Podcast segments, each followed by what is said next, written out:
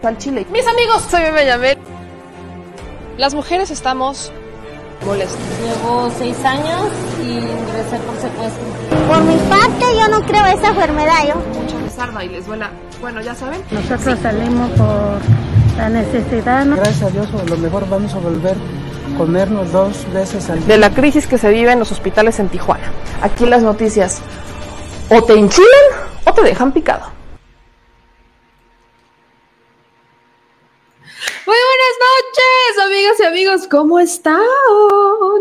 Bienvenidos a su gustado programa en donde decimos las cosas al chile, porque aquí las noticias me los enchilan o los dejan picados, pero ¿saben por qué? Porque la neta no peca, pero incomoda y bastante. Oigan, hoy llegamos a pintar de colores sus días, sí. Porque, como se darán cuenta, tenemos un añadido esta noche de color. Un añadido de color y de luz y de flores, porque soy la señora de las flores y ese título me lo he ganado a pulso.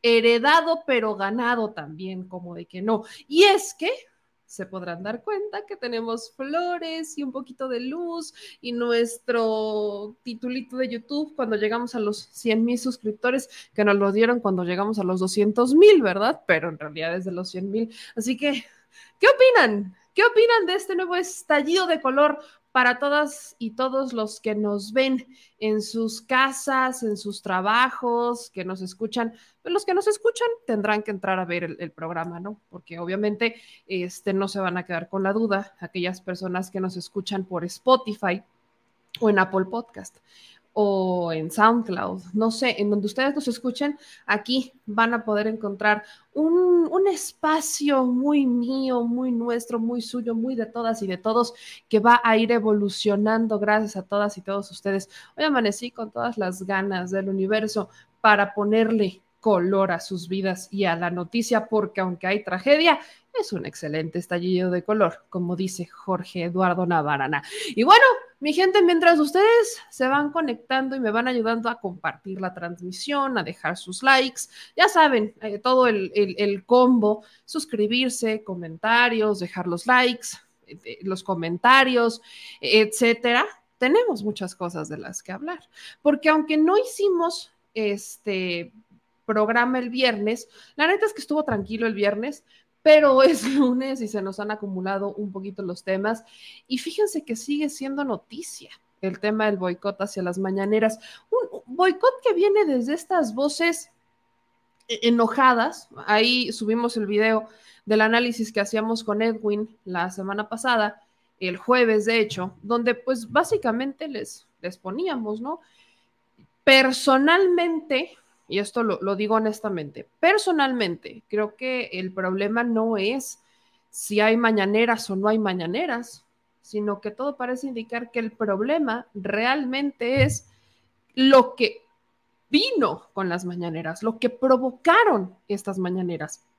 Y miren, seamos honestos, independientemente de si usted está a favor o en contra de esta administración, lo hemos dejado claro en más de una ocasión. No importa si estás a favor o en contra, no importa si te cae bien o no te cae bien Andrés Manuel López Obrador, el presidente de México, no este no es el tema.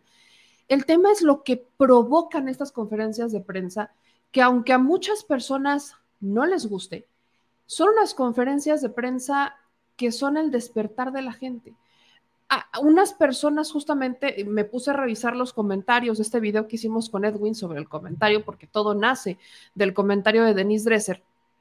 Y en sus comentarios una persona, no recuerdo quién, pero se me quedó muy grabado lo que dijo.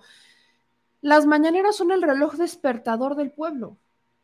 No porque empiecen a las 7 de la mañana, no por su horario básicamente, sino por lo que pasó. Y quiero profundizar un poco en eso, que también lo hablaremos con Eddie Small en un ratito más cuando llegue, porque lo que yo dije el jueves pasado, cuando escuché lo que dijo Denise Dresser, que la solución, ¿no? Porque ella lo plantea como una solución para reconciliar al pueblo, es que se acaben las mañaneras.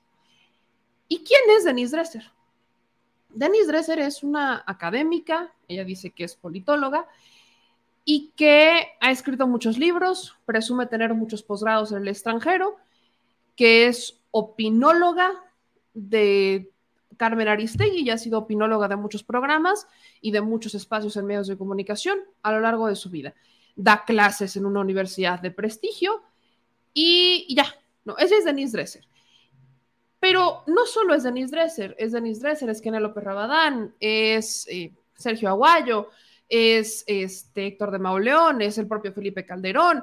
Muchos personajes que estaban dentro de este famoso círculo rojo durante mucho tiempo se han venido quejando de las mañaneras. Javier Lozano, por ejemplo, se han quejado de las mañaneras 1,000 veces. ¿Por qué?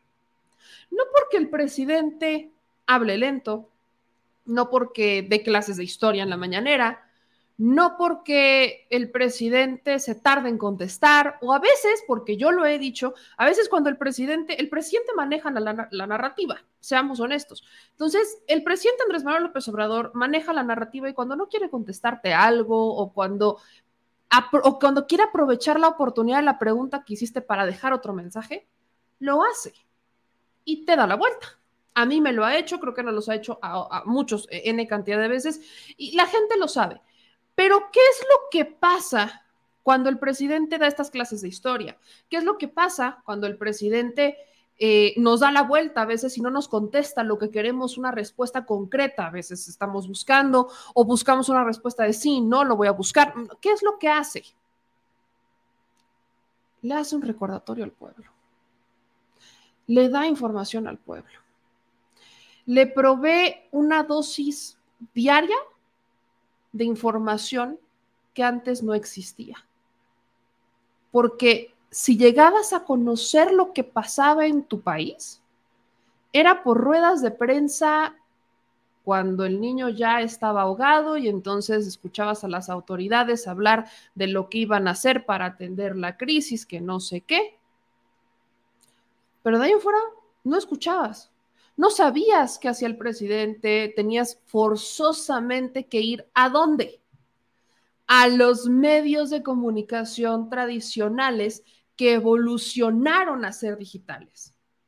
¿Y qué pasaba? ¿A quiénes te encontrabas cuando estabas en estos medios, cuando ibas a buscar información, si es que querías saber algo, si es que te interesaba el tema y tenías que voltear a ver a los medios de comunicación porque las fuentes oficiales de gobierno no te daban mucho? ¿A quiénes encontrabas? A Denise Dresser, a Héctor de Mauleón, a Martín Moreno, a Javier Lozano, a los propios exfuncionarios como Calderón. Eso es lo que pasaba. Entonces, ¿qué es lo que provocó las mañaneras? Provocaron que la gente dejara de ir a buscar la información a los medios tradicionales porque prefieren informarse en la conferencia del presidente. Y hablamos de una mayoría. Quizás no sea el 100% de la población mexicana, pero sí una mayoría a la que antes le cerraban el cerco informativo. Porque además, para encontrar la información, ya la encontrabas interpretada y dosificada por el interlocutor. En este caso, Denise Dresser, Héctor de Mauleón, Sergio Aguayo, etc. Entonces, lo que pasó con las mañaneras es que le dieron una dosis diaria de información a la gente y esta persona o la gente, el consumidor de la mañanera, dejó de buscar esas opiniones. Vaya, ustedes me lo demostraron cuando les puse el audio de Denise Dresser. Había una cantidad de comentarios de las personas de nuestra armada audiencia diciéndonos, Meme, deja de torturarnos, yo no quiero escuchar eso. Es exactamente a lo que le tienen miedo. Ese es el problema de la mañanera, que ya no los quieren escuchar, ya no son necesarios, se volvieron completamente desechables, sus voces ya no son escuchadas como antes. ¿Y qué pasa con la mañanera? Se volvió necesaria para muchas personas. Hay quienes todavía no la quieren escuchar, no les interesa, se aburren, etcétera. Pero para ellos no está destinada la mañanera. Miren, a mí me encantaría que la escucharan porque hay muchas noticias falsas que si tan solo escucharan la mañanera de pies a cabeza, sin prejuicios, sin juicios de valor, con la mente abierta, entenderían muchas cosas. Pero es que hay gente que ya escucha la mañanera, por ejemplo, personas que fueron a la marcha del INE, que escucha la mañanera cortada. ¿Por qué? Porque siguen escuchando estos medios de comunicación. Supongamos que es una persona que escucha Típical TV y en la Típical TV lo han hecho 1000 veces, agarran un fragmento de la mañanera, lo tergiversan o lo sacan de contexto, lo cortan en la parte en la que les conviene y comentan esa parte. Y luego están tergiversando información. Si las personas todas vieran la mañanera, ya sabrían que esa información es falsa. ¿Por qué? Porque es un fragmento que cortaron convenientemente para la narrativa que ellos necesitan. Entonces, eso sería maravilloso, pero no ocurre, porque existe una diversidad ideológica en este país y eso también es maravilloso. Pero regresando al punto de estos intelectuales, la mañanera la necesitan, solo que no les gusta que sus voces ya no sean necesarias. Esa es la palabra que voy a utilizar. Hay personas como yo, por ejemplo, que para generarme un criterio propio, y a veces eso es lo que busco con todos ustedes, con nuestra audiencia, escucho lo que dicen en medios tradicionales, escucho lo que están informando, porque eso a mí me da pie para saber qué vamos a desmentir en este espacio, qué información están circulando mal o qué información están circulando bien. No hay un solo medio que se sale hoy en día de que se haya realizado algún tipo de corrección, de que tengan información a medias o información tergiversada. ¿Por qué? Porque siempre existen estas mesas de asignación, lo hemos platicado muchas veces, y ellos utilizan la información a medias. ¿Pero qué pasa con el usuario de la mañanera? Sabe todo lo que se dijo en la mañanera y ya no se deja engañar, ya no cae en esta interpretación o en esta tergiversación de la información de estos medios tradicionales. Entonces, ¿qué es lo que pasa con personajes como Denise Dresser, Héctor de Mauleón, Martín Moreno, Javier Lozano? Todos ellos no son necesarios. Ahora, súmenle el factor redes sociales. Esto es maravilloso. Regresemos un poco en el tiempo. ¿Por qué es maravilloso las redes sociales? Es fantástico. Porque antes ellos no escuchaban, no había réplica, no había retroalimentación de lo que decían. ¿Por qué? Porque la única retroalimentación que recibían era de los que les lamían las botas por lo que decían. Entonces, lo único que llegaban a escuchar de retroalimentación es que estaban bien, eran puros cumplidos, validaciones, todo era maravilloso, porque no había una retroalimentación de la gente, porque la gente no tenía dónde retroalimentarlos. Porque además no nos sentíamos poderosos, no sentíamos que el poder era nuestro. ¿Por qué? Porque el que estaba en la cabeza del gobierno no nos representaba. Entonces, ¿de qué nos servía intentar dar algún tipo de réplica a estas voces que se gastaban saliva diciendo lo que quisieran, interpretando e incluso aplaudiendo a los gobiernos porque había dinero de por medio? Pues no tenían ningún tipo de... no había problema. No había mayor problema, no había mayor conflicto con estas personas. ¿Por qué? Porque ellos simplemente recibían puras retroalimentaciones positivas. ¿Qué pasa con las benditas y maravillosas redes sociales? Algo increíble. Que la gente les empezó a contestar en las redes sociales y no les gustaron las respuestas. Y cuando llega un presidente con el que se identifica más de la mitad de la población mexicana, con ello llega ese poder, llega ese empoderamiento. Y entonces se sienten con el poder de decir lo que han pensado durante muchos años, pero que no tenían dónde decirlo y tampoco tenían ganas de. Porque además, vale la pena recordar que para aquellos que dicen que antes vivíamos en una libertad de expresión, si había manifestaciones, salían los granaderos, había encarcelamientos, desaparecidos, asesinados, ejecuciones extraoficiales. Si antes salías e intentabas alzar la voz, había muchas más probabilidades de que te corrieran, de que te hicieran la vida imposible. Entonces, no tenías ni a dónde quejarte, ni con quién, ni dónde decirlo, ni nada. Y por medio preferías callarte. Hoy, ese miedo se ha ido erradicando. Eso es lo que ha pasado. ¿Entienden a lo que voy con el tema de las mañaneras? Por más que boicoteen las conferencias de prensa y que digan no las vean, no digan esto, no lo sigan, se temen de terminar, lo que en realidad no han terminado de entender estas voces de académicos expertos de no sé qué, es que la gente está despertando y que la gente ya no quiere seguirles la corriente y que la gente ya no los necesita para entender y para saber lo que pasa en su país y que la gente también tiene una opinión y que la opinión pública que importa, ¿de quién creen que es? Del público, de la gente. Ellos estaban acostumbrados a hacer la opinión pública. Imagínense qué tragedia. Nada más imagínense eso. En el mundo, y es algo a lo que los medios internacionales también se van a tener que acostumbrar, estaban pensando que la opinión del pueblo en general, la opinión de México, era lo que opinaba Denise Dresser, Héctor de Mauleón, Javier Lozano, Dios, sálvenos por piedad. Eso es lo que interpretaban, eso es lo que se imaginaban que pensaba el pueblo. ¿Por qué? Porque están acostumbrados a que la opinión pública la maneja el círculo rojo, y no es cierto. En un país como México, en donde no hay igualdad de salarios, donde no hay igualdad laboral, en un país como México, en donde no tenemos, o sea, donde hay una gran, enorme, brutal disparidad salarial, en donde no hay una igualdad de ingresos, ni siquiera nos acercamos a los ingresos dignos todavía, para algunas personas, donde tenemos una gran cantidad de personas que siguen en el comercio informal y que no les podemos llamar emprendedores porque no pagan impuestos. Entonces, en un país con este escenario, es impensable creer que las voces de todos están representadas por un personaje como Denise Dresser, que no estoy demeritando su chamba, pero no representa al grueso de la población mexicana. Y las redes sociales lo que nos han permitido es reflejar lo que expresa la población mexicana.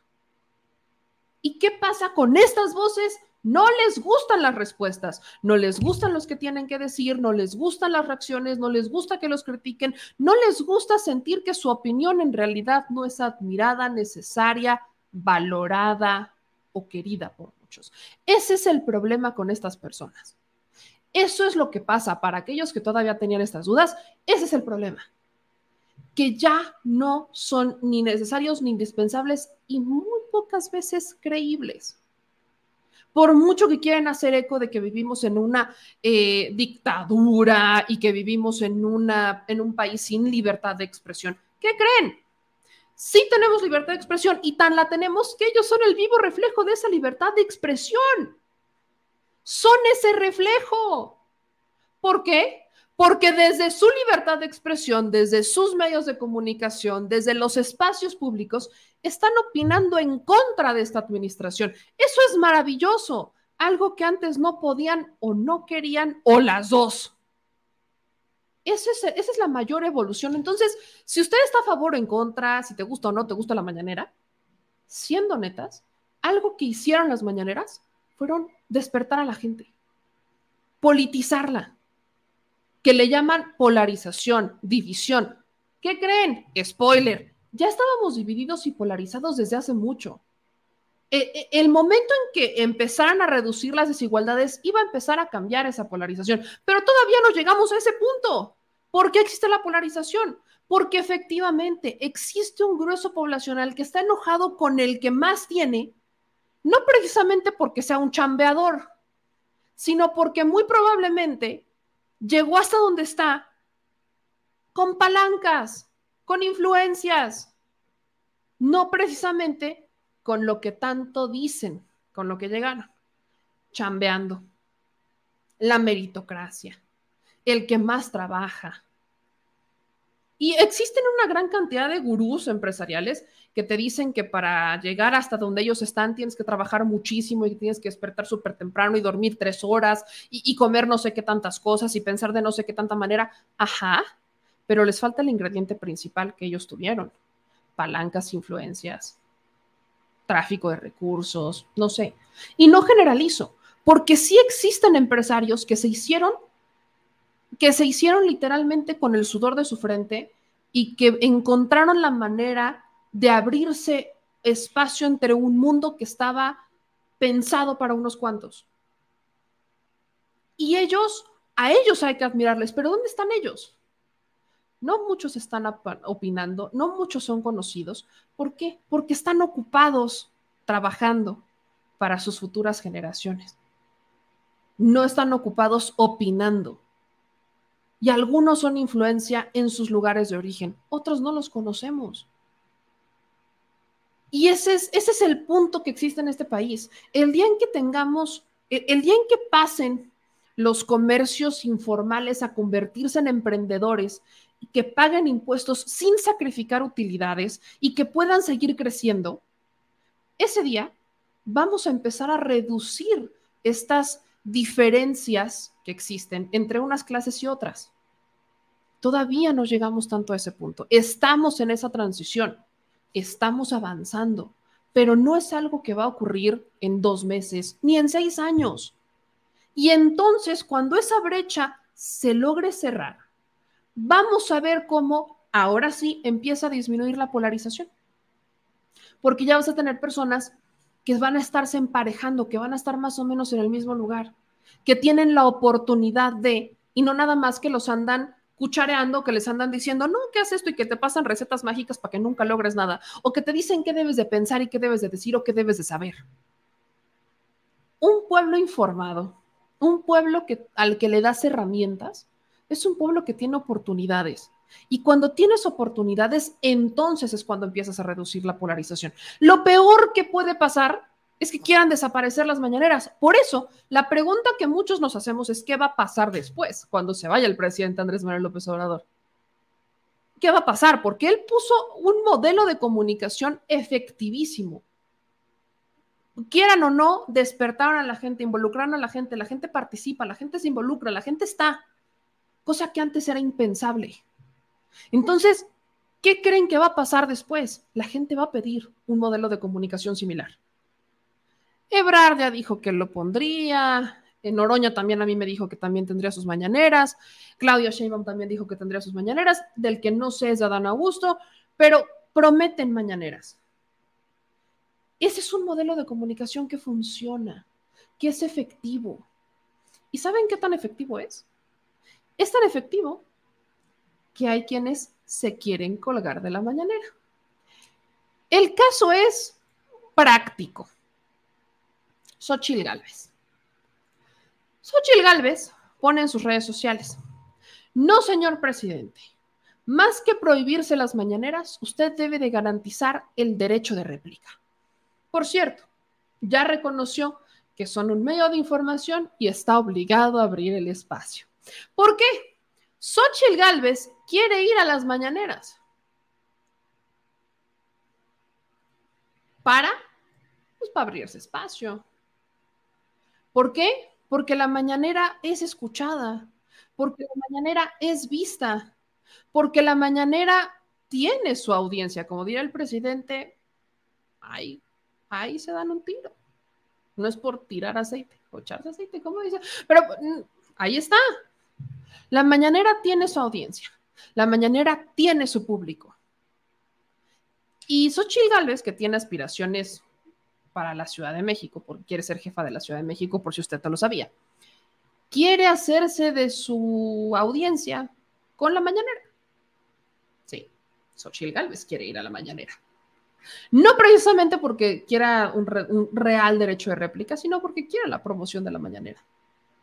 Es decir, quiere la audiencia de la mañanera, quiere el rating de la mañanera, quiere llamar la atención con la mañanera. Eso es lo que quiere Xochitl Gálvez.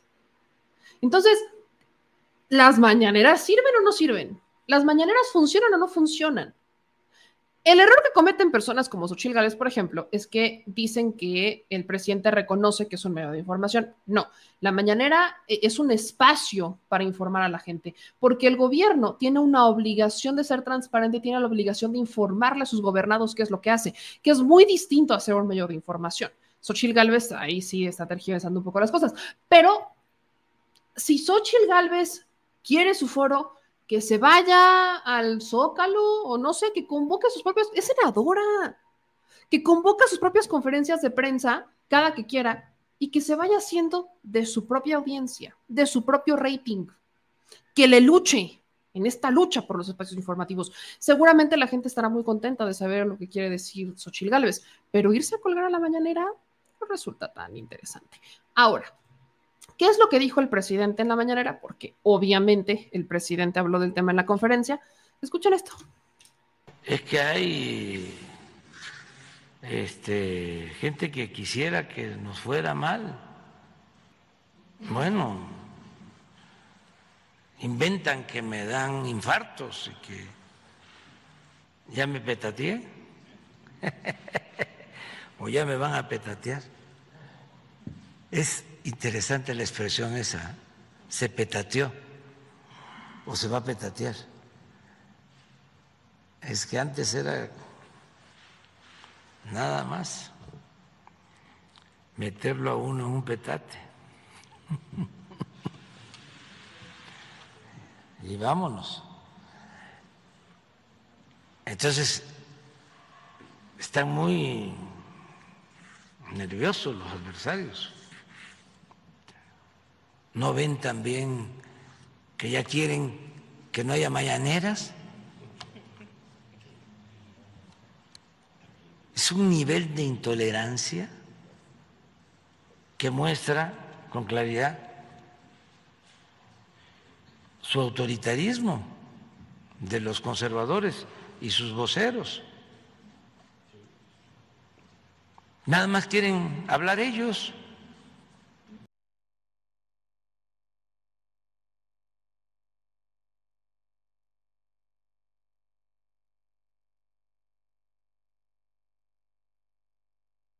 Ahí está. O sea, en las mañaneras el presidente tiene como que la obligación de ir desmintiendo, de ir informando, y eso es lo que molesta. A ver, señor productor, usted que acaba de llegar. Buenas noches. Buenas noches. ¿Qué opina usted de las mañaneras? Yo ya expresé mi opinión amablemente, bastante amplia, pero usted que es experto en la información, que tiene muchos años dedicándose a este rodeo, ¿qué opinas de las conferencias de prensa? ¿Deben desaparecer o se deben de quedar? Es más, el público que vaya contestando. Pero, por favor, de acérquese al micrófono porque la audiencia me lo va a regañar si no se escucha. Mira, yo soy de la idea de que la presidencia de la República debería continuar con este ejercicio de información, pero deberían también hacerlo las secretarías de Estado, porque mucha información está concentrada porque el presidente la pide, porque los trae en chinga, porque si no se mueve la información a través de él, México no está informado. Pero efectivamente sí es un lugar donde desde muy temprano la agenda del día ya está dada. Ya se empieza a mover. Él es el que mueve la agenda, él es el que mueve la información, pero también deberían de hacerlo las demás secretarías. Entonces, para mí, deberían de quedarse ya como una forma de informar y no de estar... Fíjate que el periodismo seguiría siendo importante para debatir, más no para sacar con tirabuzón la información que deberían ellos de hacer pública, ¿no? Y que los espacios tendrían que ser ya solamente para confrontar, debatir la información que se tenga duda, ¿no? O que esté en cuestión, pero sí debería quedarse. Es que la mañanera debería de quedarse, o sea, yo no le veo... Llámenle, y si les cuesta mucho trabajo que se quede la mañanera, pónganle conferencia de prensa matutina, pónganle buenos días México, como quieran llamarle, pero en sí el ejercicio informativo es el que tiene que seguir, porque incluso los medios de comunicación ya se acostumbraron, y la población igual, a tener que escuchar, ¿no? Bueno, malo, como sea, pero ya tienes que escuchar y ya no está filtrado por un medio de comunicación, sino te estás informando de la fuente directa, que eso es muy importante. Exactamente, es lo justo lo que decía, ya no estás triangulando. Exacto, no estás triangulando la información. Ya es información que tú decides cómo entender, que tú ya interpretas, no necesitas que te la interpreten. Y eso es lo que pasaba con esas voces. Ellos interpretaban la información y entonces te la dosificaban. Pero para profundizar más en lo que dijo el presidente, porque evidentemente las mañaneras siguen y seguirán, el presidente desde Palenque, en este puente por Semana Santa, justo ahí habló sobre la importancia de las mañaneras, un pequeñito video, ¿no? Ya saben, de estos pequeños videos chiquititos que el presidente comparte en sus redes sociales. Quiero que ustedes lo vean para seguir generándonos una opinión. Ya vamos de regreso a la Ciudad de México, estuvimos en Palenque el fin de semana, ya nos estamos despidiendo de las ceibas, de la guanábana, del mamey, del palo de tinte, de los pájaros, de los araguatos, de las guacamayas. Ya mañana vamos a estar en la mañanera, aunque quieren prohibirla, imagínense, los conservadores son intolerantes, nada más quieren hablar ellos, no quieren que hablemos todos. Pero bueno, no van a poder. Nos vemos mañana en la mañanera.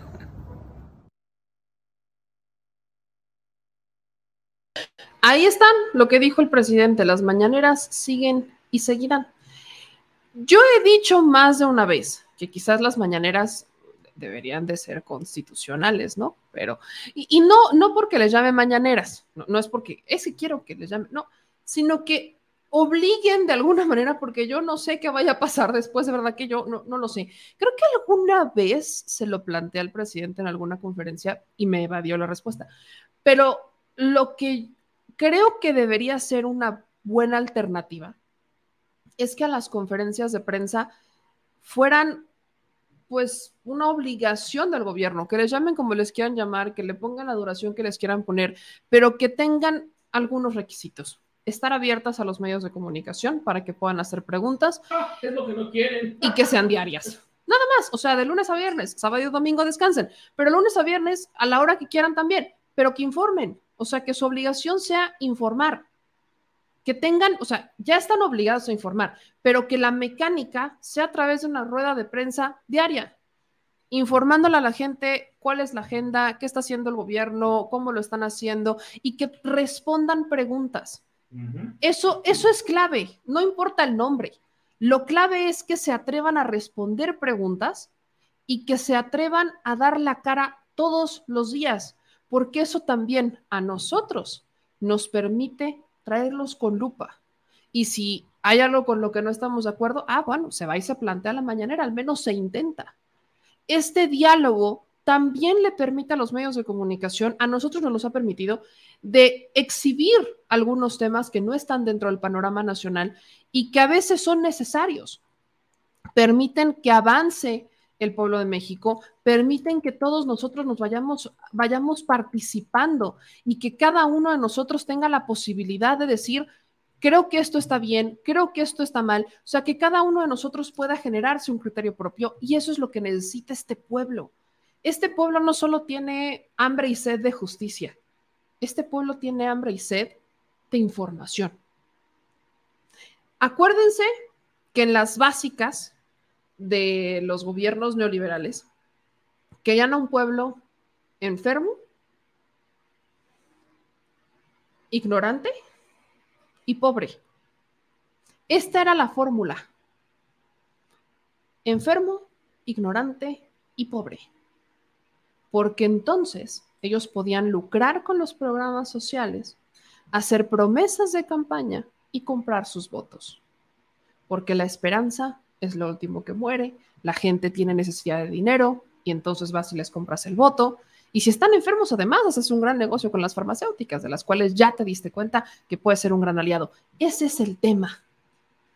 Así que ya se les acabó ese pueblo pobre, ignorante y enfermo. No porque ya se haya acabado la pobreza, no porque se haya acabado la ignorancia y no porque se haya acabado la enfermedad, ¿no? Pero sí porque la gente está despertando. Sí porque la gente está participando. Y sí porque, irónicamente, nos dimos cuenta que los más ignorantes no son los que no estudian, sino los que sí estudian. Ustedes saquen sus conclusiones, pero al menos su segura servilleta cree firmemente en que estas conferencias de prensa deben seguir por el resto de los siglos y de los siglos y los siglos. Malamén. Listo.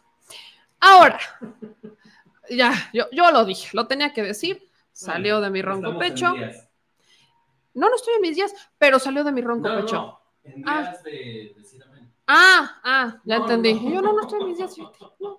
Así soy, normalita. Ya. Así soy de lo normalita. Ya. Tranquilita soy. Así soy. Soy una pacífica, tranquila mujer.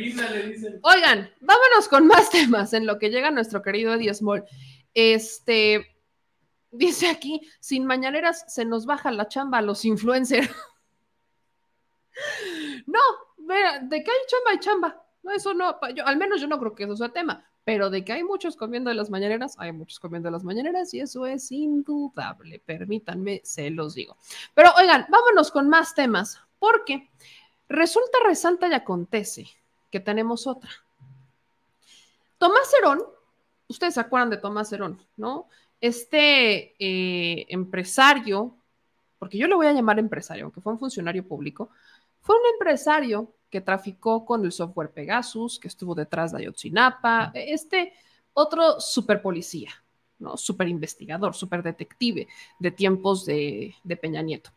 Este personaje clave para entender qué es lo que pasó con Ayotzinapa, que se encuentra escondido en Israel, confesó haber espiado a Encinas. Quiero que me pongan toda la atención del mundo, porque esto es como la ironía del PRI, cuando salió Alejandra del Mazo, se parecen, bueno. Alejandra del Moral, a decir que los priistas hacen convivios con torta y frutzi, no es acarreo, son convivios.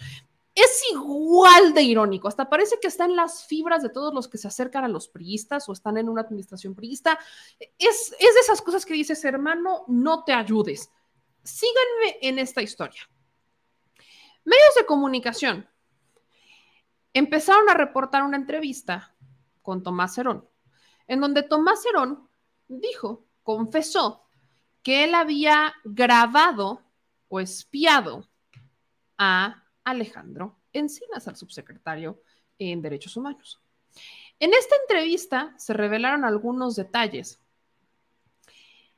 y el exdirector de la Agencia de Investigación Criminal afirmó que Encinas fue espiado durante una reunión que ambos sostuvieron en febrero del 2022 en un restaurante de Tel Aviv, en Israel.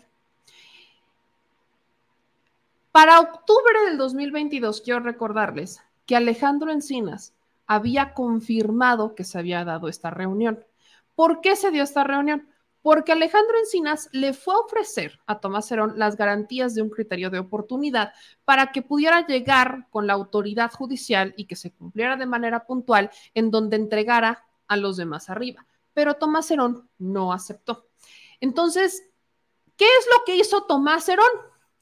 Tomás Zerón, el pasado 7 de abril, le confiesa al medio Yeidot Aharon, uno de los más importantes de Israel, que él grabó la conversación con Encinas, que le pidió a un grupo de investigadores privados que grabaran su conversación con Encinas, presuntamente para recabar pruebas de que él era inocente. Se supone, la versión de Tomás Zerón es que en esta conversación el subsecretario Encinas le había dicho que era probable que él pudiera comprobar su inocencia y que no tenían la intención de meterlo preso. Quiero recordarles lo que dijo Encinas en la conferencia de prensa, porque Encinas el año pasado, en octubre fue, cuando habló justamente sobre esta reunión que tuvo con Tomás Zerón. Escuchen esto. Con mucho gusto.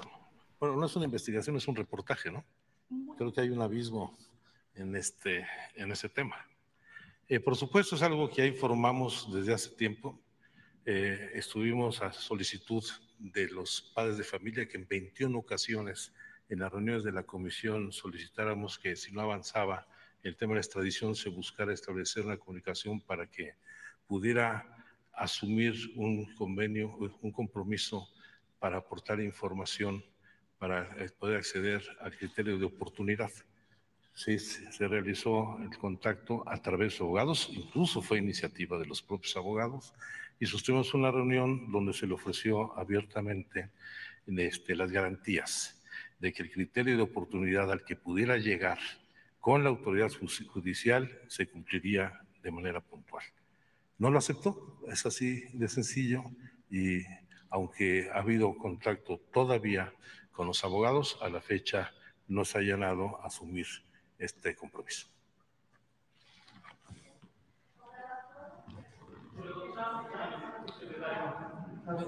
Bien. De una vez, no venía preparado, pero si me hacen el favor de... Miren, yo creo que ha sido muy difícil comprender lo que es un proceso de investigación tan complejo. E incluso la información que le brindamos a New York Times, ya abordamos este tema. Esta es la idea del rompecabezas que estamos armando con el informe de la comisión. Y yo, en la información que les brindé, pues yo soy el principal sorprendido. Esa idea de que yo autodescalifiqué mi trabajo, pues la verdad no fue así, mucho menos sería una falta de respeto a las compañeras y compañeros de mi equipo de trabajo que me han acompañado de manera muy seria y profesional. Y desde entonces les comenté que el informe debe de verse de una manera integral. Les comenté que desde un principio nosotros hemos venido identificando 154 eventos para armar, pon la siguiente por favor, ¿no? Para armar este rompecabezas. Son 150 eventos que se consideran relevantes por tratarse de datos vinculados a la desaparición de los estudiantes, como son modo, motivo, lugar, participantes y destino. En este análisis se contemplan sí las capturas de texto, pero no solamente.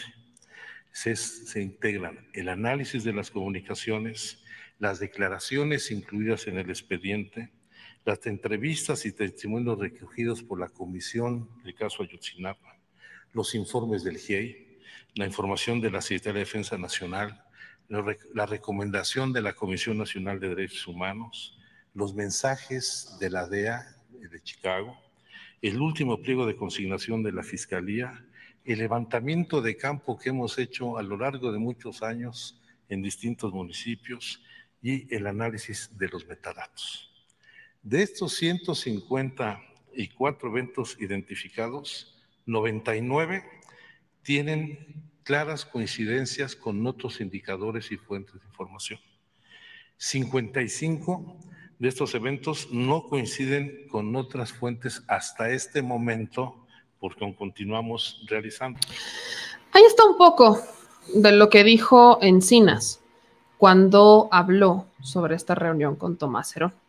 Lo que a mí me parece interesantísimo es que Tomás Zerón quiera jugarse la carta de la inocencia, y que grabó la conversación, que para probar que inocente y todo eso, cuando él se le acusan de muchos temas graves, pero solo quiero recordarles el de Pegasus. O sea, es que es irónico, ¿no es irónico? Que una de las acusaciones, porque no solamente es Ayotzinapa, ¿no? Es muy irónico que una de las acusaciones que haya en tu contra sea por la adquisición de un software que se utilizó para espiar activistas y defensores de derechos humanos y adversarios políticos, y que tu herramienta para decir que eres inocente es espiar. Perdón, pero es que esto es muy irónico. Es como esas cosas de hermano, no te ayudes. O sea, ¿es neta? ¿Neta, Zerón? Además, ¿en dónde está Tomás Zerón? ¿En Israel? el lugar de donde adquirió el software Pegasus, un país con el que México no tiene tratado de extradición y por eso ha sido muy complicado la extradición de este señor.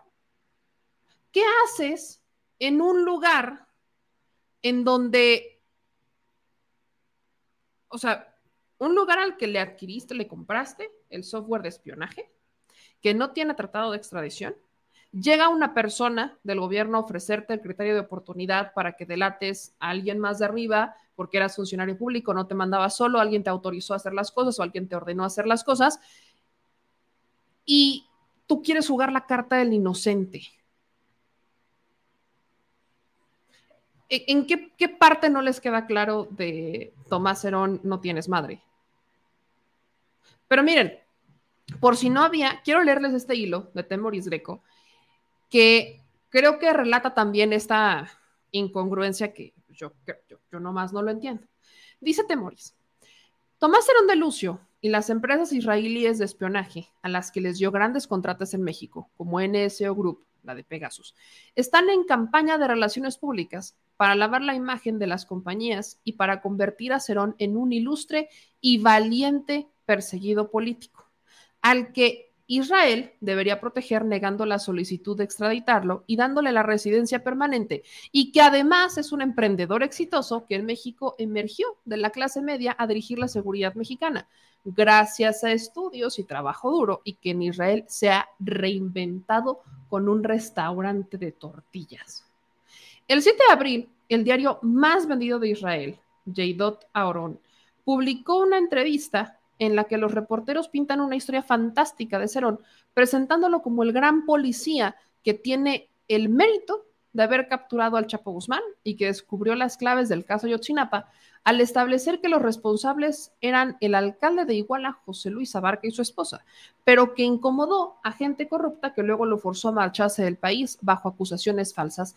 Para demostrar su inocencia, Zerón asegura que le montó una emboscada al subsecretario de Derechos Humanos, Alejandro Encinas, cuando este fue a Israel a convencerlo de regresar al país y someterse a juicio. Zerón lo citó en un restaurante en el que previamente hizo colocar cámaras y micrófonos. Así, Zerón afirma tener grabaciones en las que Encinas reconoce que no hizo nada malo y que las empresas israelíes no le dieron decenas de millones de dólares en sobornos. Le promete apoyarlo si retorna a México a someterse a juicio y le comparte su pesar por lo difícil que es enfrentar la enorme corrupción que hay en el entorno del presidente. Zerón le expresa a los entrevistadores que considera que Encinas es muy ingenuo si cree que va a ir a un país donde es injustamente perseguido con base en mentiras. En realidad, la primera captura del Chapo fue tarea de la policía de Guatemala y las otras dos de la Marina. Si Zerón tuvo algún tipo de participación, no es público ni se le reconoce algún mérito. Y en el caso de Ayotzinapa, Zerón no solo fabricó escenarios de crimen y destruyó y falsificó evidencia, sino que encabezó un uso sistemático y generalizado de torturas sobre más de 70 personas, por lo que está acusado de crímenes contra la humanidad. No es ningún valiente, como le permiten simular los periodistas de este medio israelí. En meses anteriores, cuando Zerón filtró los primeros indicios de que había engañado a Encinas, el subsecretario admitió que había dicho todo lo posible para persuadirlo de regresar a México. No es claro que sea tanto como asegura Zerón. El especialista israelí en seguridad, Benzion Telefus, ha expresado sus dudas sobre esta entrevista, en parte porque la considera claramente destinada a beneficiar a Zerón y generar la idea de que las compañías israelíes acusadas de dar sobornos a cambio de contratos son totalmente inocentes. Además, los periodistas Bergman e Ilani hacen caso omiso de los sistemas de espionaje de estas empresas que han sido utilizados contra periodistas y defensores de derechos humanos y, en cambio, insisten en que han sido muy útiles en combatir al crimen organizado. Y en parte porque Zerón no tiene los recursos para colocar una gran entrevista en este gran medio de este país, ni para desplegar equipos de agentes que no solo espiaron esta conversación, sino también a Encinas y al exfiscal especial Omar Gómez Trejo y a su equipo en México. Tengo la impresión de que el artículo es parte de una jugada de relaciones públicas de parte de las compañías israelíes de inteligencia que están patrocinando a Zerón. Esto, yo coincido con eso, independientemente de la ironía y de la brutalidad con la que podamos criticar a Tomás Zerón de querer jugar la carta del inocente haciendo exactamente algo de lo que está siendo acusado. Tomás Zerón no está en Israel solamente, no es una coincidencia pues que esté en Israel. Quiero ser muy clara con esto. Si Tomás Zerón está en Israel, es porque claramente a alguien le conviene que Tomás Zerón esté en Israel. Porque estos contratos no llegaron de agrapa. Porque estos contratos no fueron una licitación pública, no hubo un concurso. Porque estos contratos para favorecer a estas empresas de seguridad, estas empresas de espionaje, no fueron por obra y designio del universo y porque Tomás Zerón hizo una gran investigación y dijo, ay, mira, vamos a competir. No. Sabemos que detrás de los contratos de NSO Group de Pegasus hay una gran cantidad de dinero para que Tomás Zerón fuera el enlace. Pero ¿saben qué? No todo empezó con Tomás Zerón. Todo empezó con García Luna. Genaro García Luna empezó con los tratos con estas empresas para que pudieran adquirir el software Pegasus. Eso es lo que pasó. ¿Y quién terminó concluyendo la compra de este software? Peña Nieto, con Tomás Zerón. Yo he hablado muchas veces del vínculo que existe entre la administración de Calderón y la de Peña. Muchas cosas que quedaron inconclusas en la administración de Calderón las terminó Peña. Y eran de partidos diferentes, con gente diferente, aparentemente todo era muy diferente.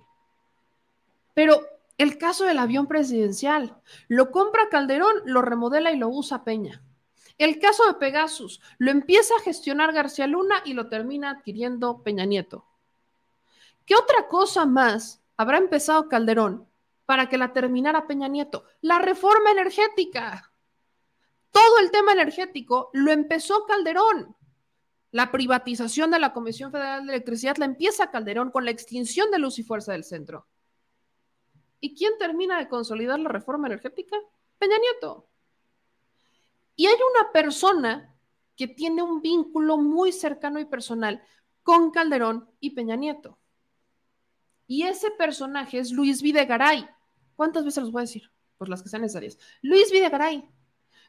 La esposa de Luis Videgaray es prima de Margarita Zavala. O sea, Calderón y Luis Videgaray comparten una relación familiar. Si quieren política, pero es familiar. ¿Y quién era Luis Videgaray para Peña Nieto? ¡El titeretero! Porque eso de que Peña Nieto gobernó, yo no me la termino de comprar. Peña Nieto fue un muy buen candidato, era un gran actor. Pero de eso a considerarlo un gran presidente o siquiera presidente, no hay manera. No hay manera. Pero qué tal chulo estaba. Hombre, chulísimo para las del Estado de México, algunas decían. O sea, Peña Nieto seguía instrucciones. ¿De quién? Muchos pensamos que es de Luis Videgaray. Entonces, cuando hablamos de los delitos que ocurrieron en esa administración, muchos terminan teniendo que ver con Luis Videgaray. Es más, ¿qué cargo ocupaba Luis Videgaray? Secretario de Relaciones Exteriores. ¿Y antes de ese? De Hacienda. Exactamente, secretario de Hacienda. ¿No se les hace un poco curioso, interesante entender que, oigan, para desviar tantos recursos en la estafa maestra, para hacer compras importantes como el software Pegasus, quién debe estar informado de eso? No el presidente. ¿Quién debe estar informado de estas transacciones? ¿Quién las autoriza? Sí, ahí está al revés. La Secretaría de Hacienda. Aquí en mis ojos. Merengues. Para hacer todas estas adquisiciones, porque estamos hablando de muchísimo dinero, Pemex. ¿Quién autoriza las ventas o las compras? La Secretaría de Hacienda. Bueno, ¿quién autoriza el presupuesto? ¿Quién no, porque el presupuesto no lo autoriza. ¿Quién propone el presupuesto? Más bien, quise decir. La Secretaría de Hacienda. ¿De qué se le acusa sobre todas y cada una de las cosas? A la administración de Peña. De despilfarros, de gastos innecesarios, de compras millonarias. ¿Quién creen que las autoriza? La Secretaría de Hacienda. ¿Y quién estaba en la Secretaría de Hacienda? Luis Videgaray.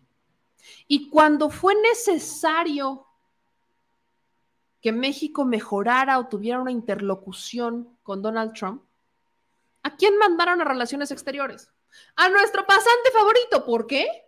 Porque él tiene una gran relación con personas en Estados Unidos. Uno de ellos, si no estoy mal, Tomás Zerón es amigo del yerno de Trump. ¿De Jeff?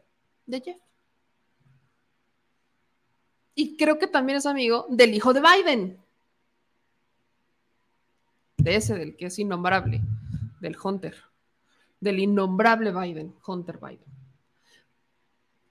¿Ven el escenario? Luis Videgaray fue necesario, o sea, tiene una relación muy cercana con Calderón. Luego, cuando está en la administración de Peña, prácticamente está en la Secretaría de Hacienda autorizando presupuestos, revisando dinero, manejando todo el tema de contratos. Y cuando es necesario alguien que pueda hacer más terzas, que salió de la patada, ya sabemos que eso fue completamente aborrecedor, con Estados Unidos, ¿a quién mandan? Al que es amigui del amigui. Entonces, ¿a quién debemos empezar a preguntar? ¿A quién debemos investigar? A Luis Videgaray.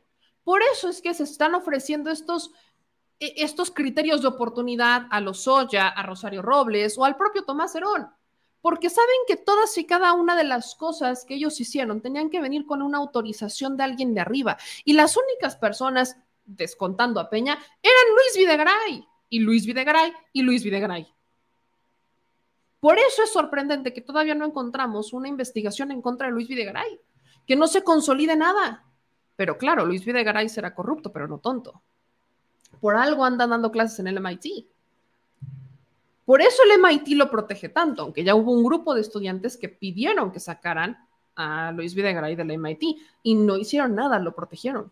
¿Por qué? Porque hasta este momento no se han encontrado pruebas en contra de Luis Videgaray. La única manera es si alguno de sus secuaces lo delata. Es si alguien de abajo entrega pruebas, porque no nada más hablar por hablar, y ese es el caso Lozoya, por ejemplo, ¿no? Con Emilio Lozoya, él dijo que había sido Videgaray, que había sido Peña Nieto y que habían sido no sé cuántos, pero no probó nada, no tiene pruebas, entonces el criterio de oportunidad carece de fortaleza.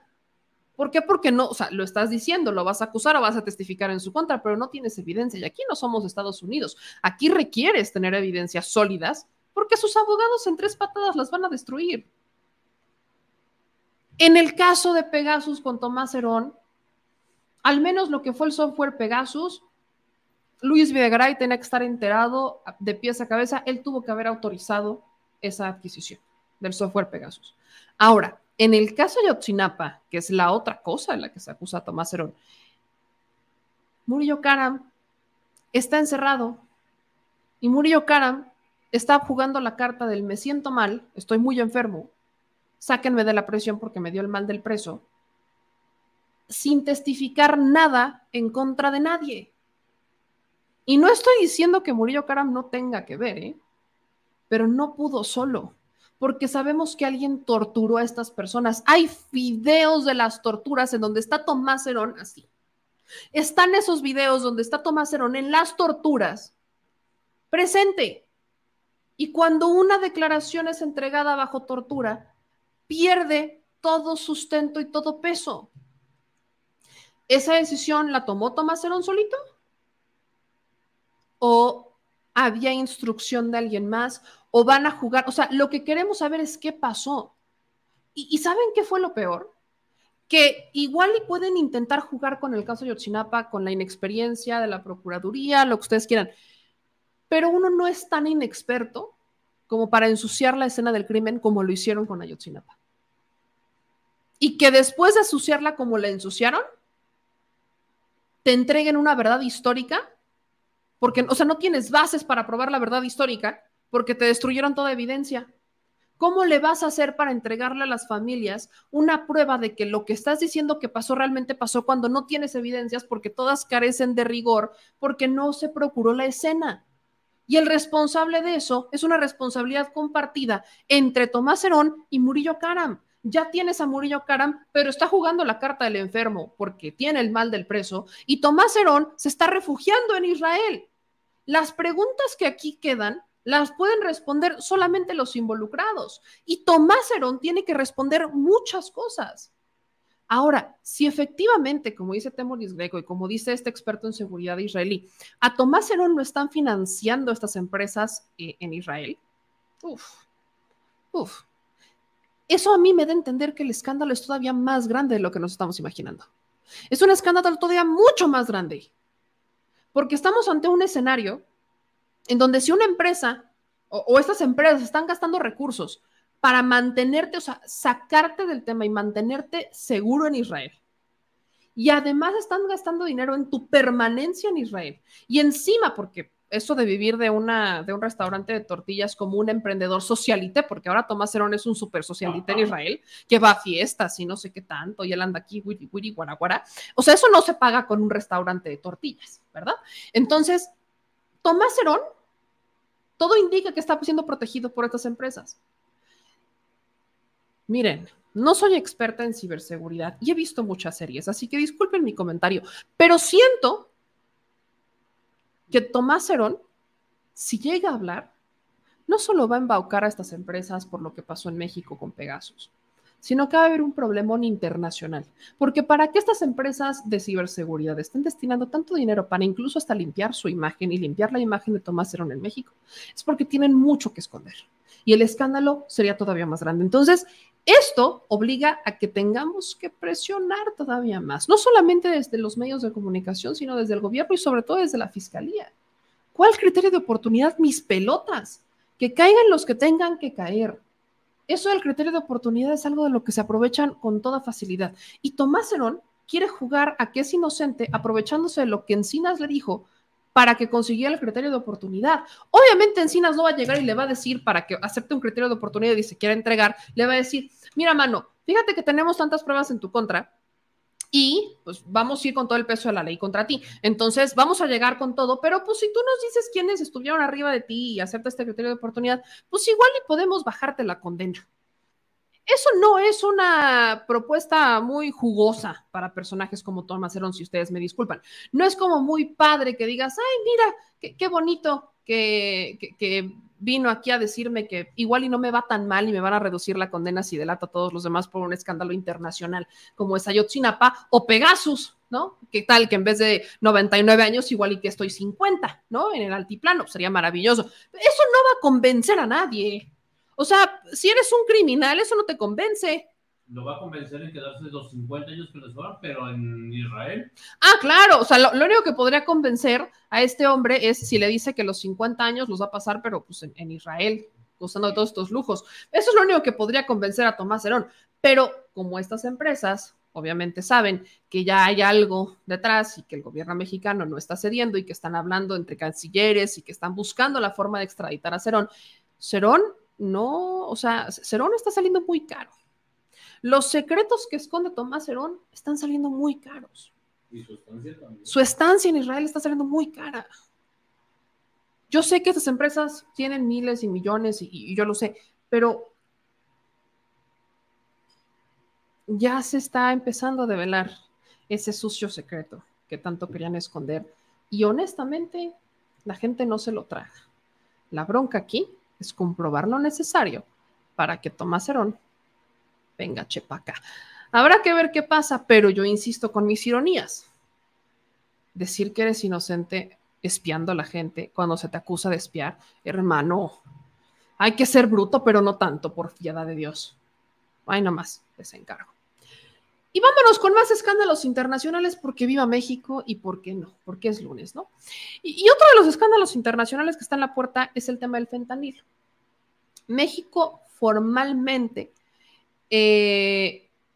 está presionando para que Estados Unidos acepte su responsabilidad con el tema del fentanilo. O sea, México está desafiando a Estados Unidos. Eso me encanta. Muchos dicen, no, es que México, el presidente Andrés Manuel López Obrador se dobló y Ebrard se doblaron y que no sé qué. Y yo, pues eso de estar presionando para que Estados Unidos se haga responsable por el tema del fentanilo no se me hace como que muy, ay, me estoy doblando. No. Pero para los que no les estaban claro, vámonos paso a paso. ¿Qué es lo que ha pasado? Bueno, desde Estados Unidos se han dado voces de congresistas, un congresista y un senador, que están intentando que México, o más bien están intentando en Estados Unidos promover una ley, una reforma, para poder declarar a los narcotraficantes como terroristas. ¿Para qué? Para poder enviar a su ejército y poder entrar a México. Han hecho 1.500 promesas de que no va a ser nada más una, o sea, que no es una invasión, porque obviamente, sí, o sea, que México no tiene nada que preocuparse, que se va a respetar la soberanía y que no sé qué. Y han intentado plantear una de escenarios, disculpen ustedes, pero brutales, bajo el argumento de que México lo único que tiene que decir es sí, aceptar la ayuda caritativa y dadivosa y desinteresada de Estados Unidos. Ya sabemos que eso sale siempre mal. Pero el presidente, obviamente, les ha dicho que en el pastel. ¿Por qué? Porque sabemos que Estados Unidos no es exactamente la persona o el grupo o el país más honesto con eso de sus intenciones, que digamos.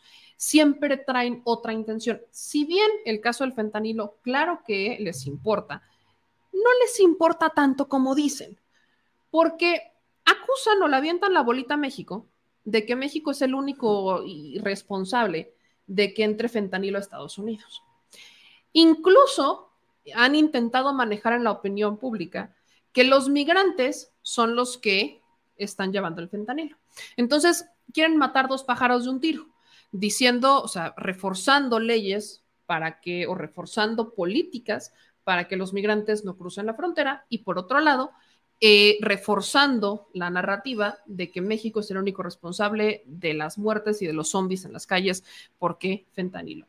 Pero aquí en México el presidente y Ebrard han desplegado una cantidad brutal de comentarios y de información y de narrativas en donde van al origen del fentanilo. Y si nos vamos al origen del fentanilo, Ebrard lo narró la otra vez. El fentanilo ni siquiera es mexicano, o sea, no es como... Vaya, no es una droga hecha en México. Es una droga que Estados Unidos legalizó, que lo empezaron a utilizar los narcotraficantes porque potencializaba los efectos de algunas drogas y porque por sí misma es adictiva. Y en Estados Unidos la hicieron legal. Se usaba el fentanilo para las cirugías, es un medicamento muy fuerte que se utilizaba para cirugías, imagínense nada más eso.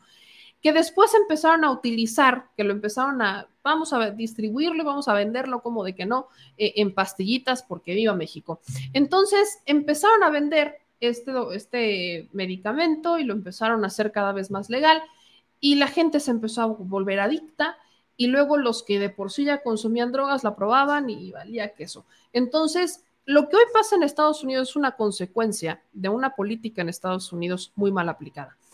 El fentanilo ni siquiera es creación de Estados Unidos, no es creación de México, no es creación de Estados Unidos, es creación china. Ahí es en donde involucran a China, porque China es el que ideó el fentanilo. Entonces, China tiene la idea del fentanilo, crea el fentanilo, Estados Unidos lo usa y aquí en México, pues mexicanos al final del día vieron una oportunidad y dijeron, venga chepa acá. Y entonces, el tráfico de drogas... Cuando se empieza a distribuir, sí, efectivamente, México tiene una responsabilidad con el tráfico, pero en Estados Unidos no es culpa de México.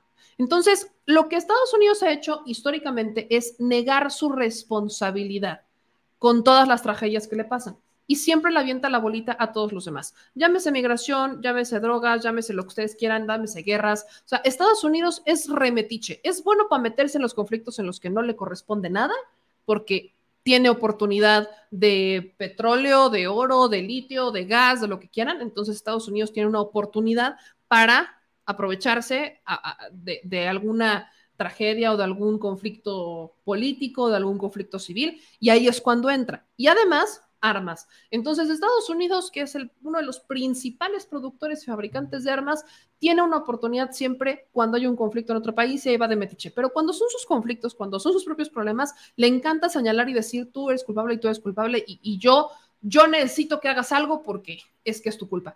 Y eso ha hecho Estados Unidos de forma histórica.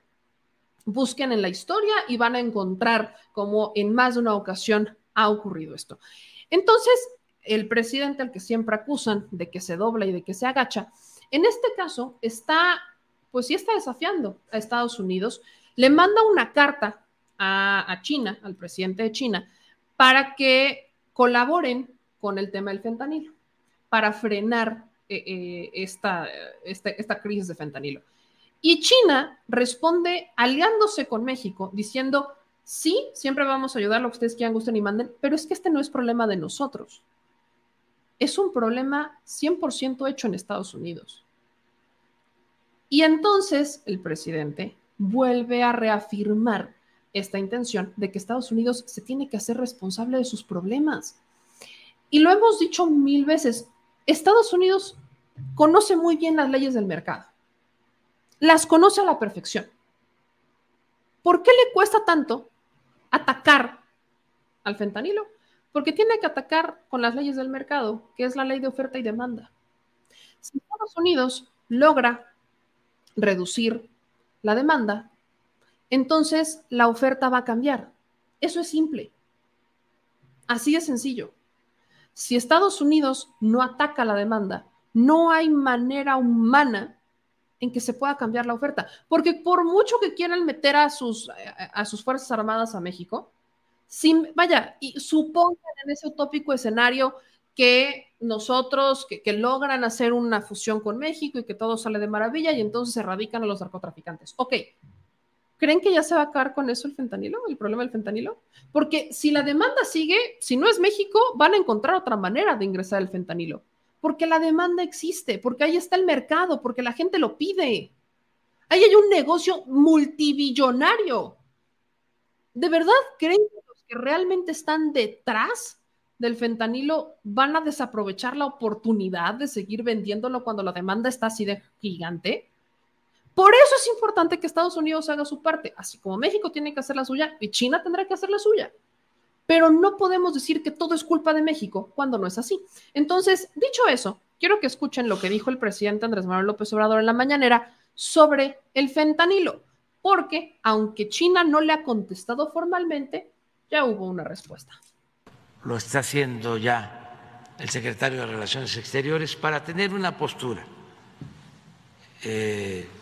clara sobre el pronunciamiento que hizo el gobierno de China. Tenemos entonces que saber en dónde se produce el fentanilo. Si no se produce en China, ¿en dónde se produce? Lo que se sabe es que se utiliza y causa mucho daño en Estados Unidos, pero lo primero, y qué bueno que todo esto se esté ventilando, es saber dónde se produce, porque obviamente se produce más de lo que se requiere para fines médicos. Entonces, ¿en dónde se está produciendo de más? Y aquí vuelvo a dejar de manifiesto que en México no se produce fentanilo, no se produce la materia prima para el fentanilo. Y si dicen los del gobierno chino que tampoco producen, entonces es interesante saber quién lo está produciendo.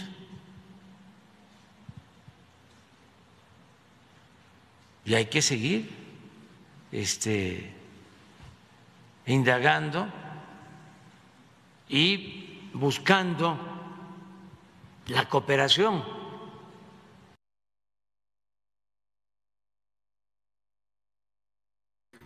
Esa es la respuesta del presidente. Ahora, quiero que ustedes lean les voy a compartir un hilo de Laura Sánchez Ley. De hecho, vamos a platicar con ella mañana, pero se los voy a leer mientras. Dice, mientras China y México se pelean por quién produce fentanilo en Estados Unidos, se han abierto los primeros 5 juicios a narcos de fentanilo arcoíris, la droga que la DEA reveló hace 7 meses. revelan cómo y en dónde los cárteles distribuyen esta droga de colores y hasta en Legos la llevan.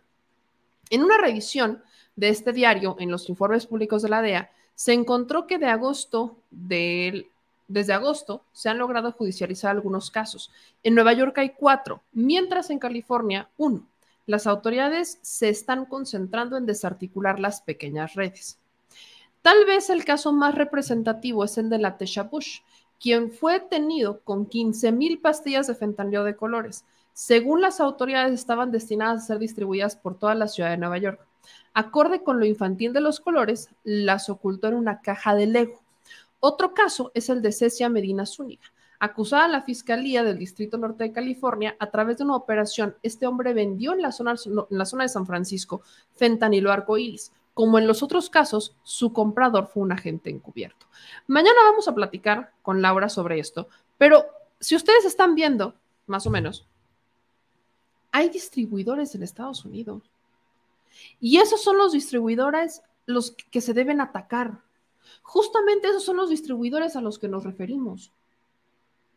¿En dónde Estados Unidos está implementando esa estrategia? A menos aquí hablamos de 5 casos. 5 casos con distribuidores de fentanilo. ¿Y en dónde están las campañas de concientización? ¿Y en dónde están las campañas que van para concientizar a la gente que el fentanilo es una droga adictiva que te destruye la vida? Porque, miren, tampoco es como que necesiten mucha ayuda. En Estados Unidos, salgan en California, o sea, en San Francisco, estuvimos en San Francisco y en Los Ángeles el año pasado. Y entonces tú sales a las calles principales y te vas a encontrar con una de gente que parece zombie. Chavitos, chavitas, de todas edades, de todos colores, de todos sabores. O sea, te los encuentras en la calle. O sea, yo entiendo que hay muchas personas que quizás ya se están concientizando de lo que están viendo, pero hay muchas otras que no. Y lo siguen pidiendo. ¿Y en dónde están las clínicas de rehabilitación? Según lo que nosotros supimos cuando estuvimos en Los Ángeles, por ejemplo, sí fue en Los Ángeles, ¿verdad, productor? Lo de las clínicas de rehabilitación. En Los Ángeles, se supone que Los Ángeles es como este centro donde los puedes llevar porque tienen un programa de centros de rehabilitación. Entonces, santuario, gracias. Es como un santuario de rehabilitación, para que me entiendan. Los Ángeles, además. Les digo que hoy es el lunes de ironías. Pero bueno, Los Ángeles es como un santuario de rehabilitación. Entonces, la idea es que de todos los estados puedan mandarlos a Los Ángeles para que se rehabiliten. ¿Dónde creen que distribuyen la droga? Ahí también en Los Ángeles. Entonces, les estás mandando todo, o sea, estás mandando a todas las personas, toda la demanda, la estás mandando a California, a Los Ángeles. ¿Dónde creen que va a estar la distribución? En Los Ángeles. ¿La han atacado? Por supuesto que no. Entonces, y aparte, o sea, este es un programa de Estados Unidos que tiene mucha lana. Los que son de Los Ángeles quizás no los puedan todavía relatar mejor. Pero justamente este programa que tiene mucho dinero, el alcalde recibe a la gente, vénganse a rehabilitar y bienvenidos sean. Y no se rehabilitan ni nada.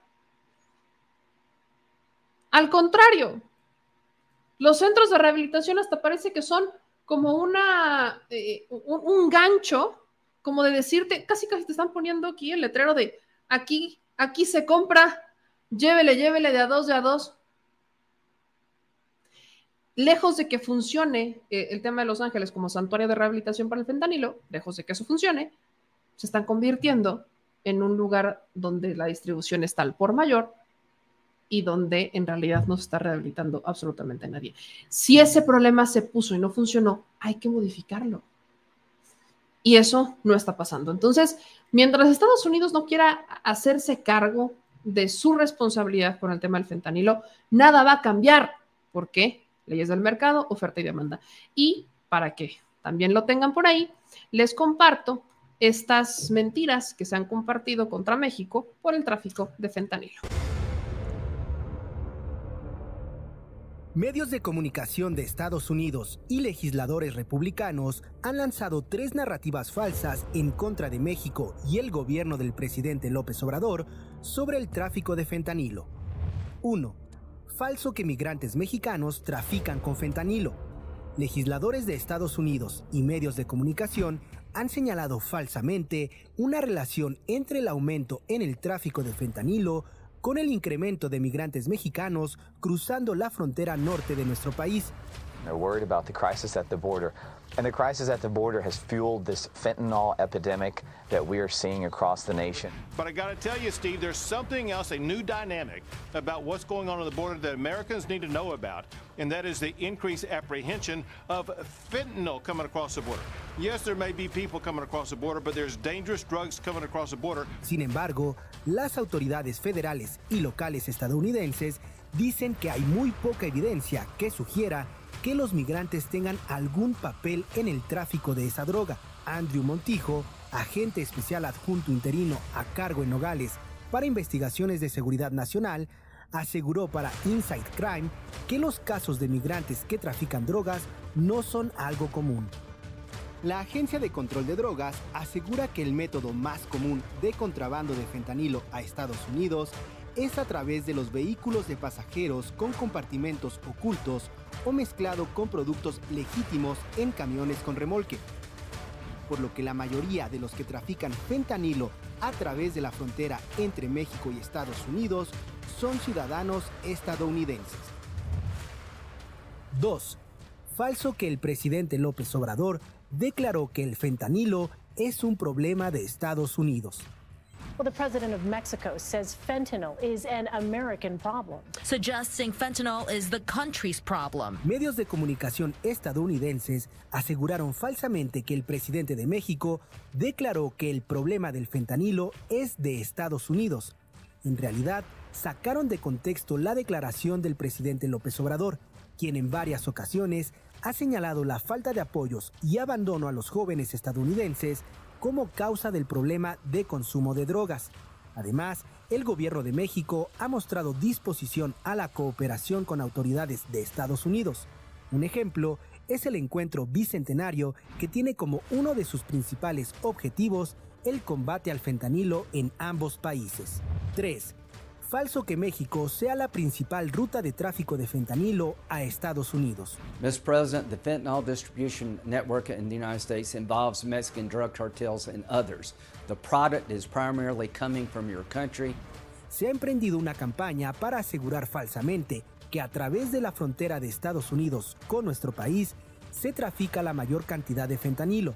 Sin embargo, se ignoran otras rutas que la DEA ha identificado para traficar este opioide, algunas con origen en China e India y que llegan directamente a Estados Unidos y otras a través de Canadá. Infodem. Pues ahí está, para que no caigan en mentiras y desde aquí seguiremos informándoles. Y es lunes y hoy sí nos regularizamos, así que sea lunes de hablar de mañaneras y de decir las netas con Eddie Small.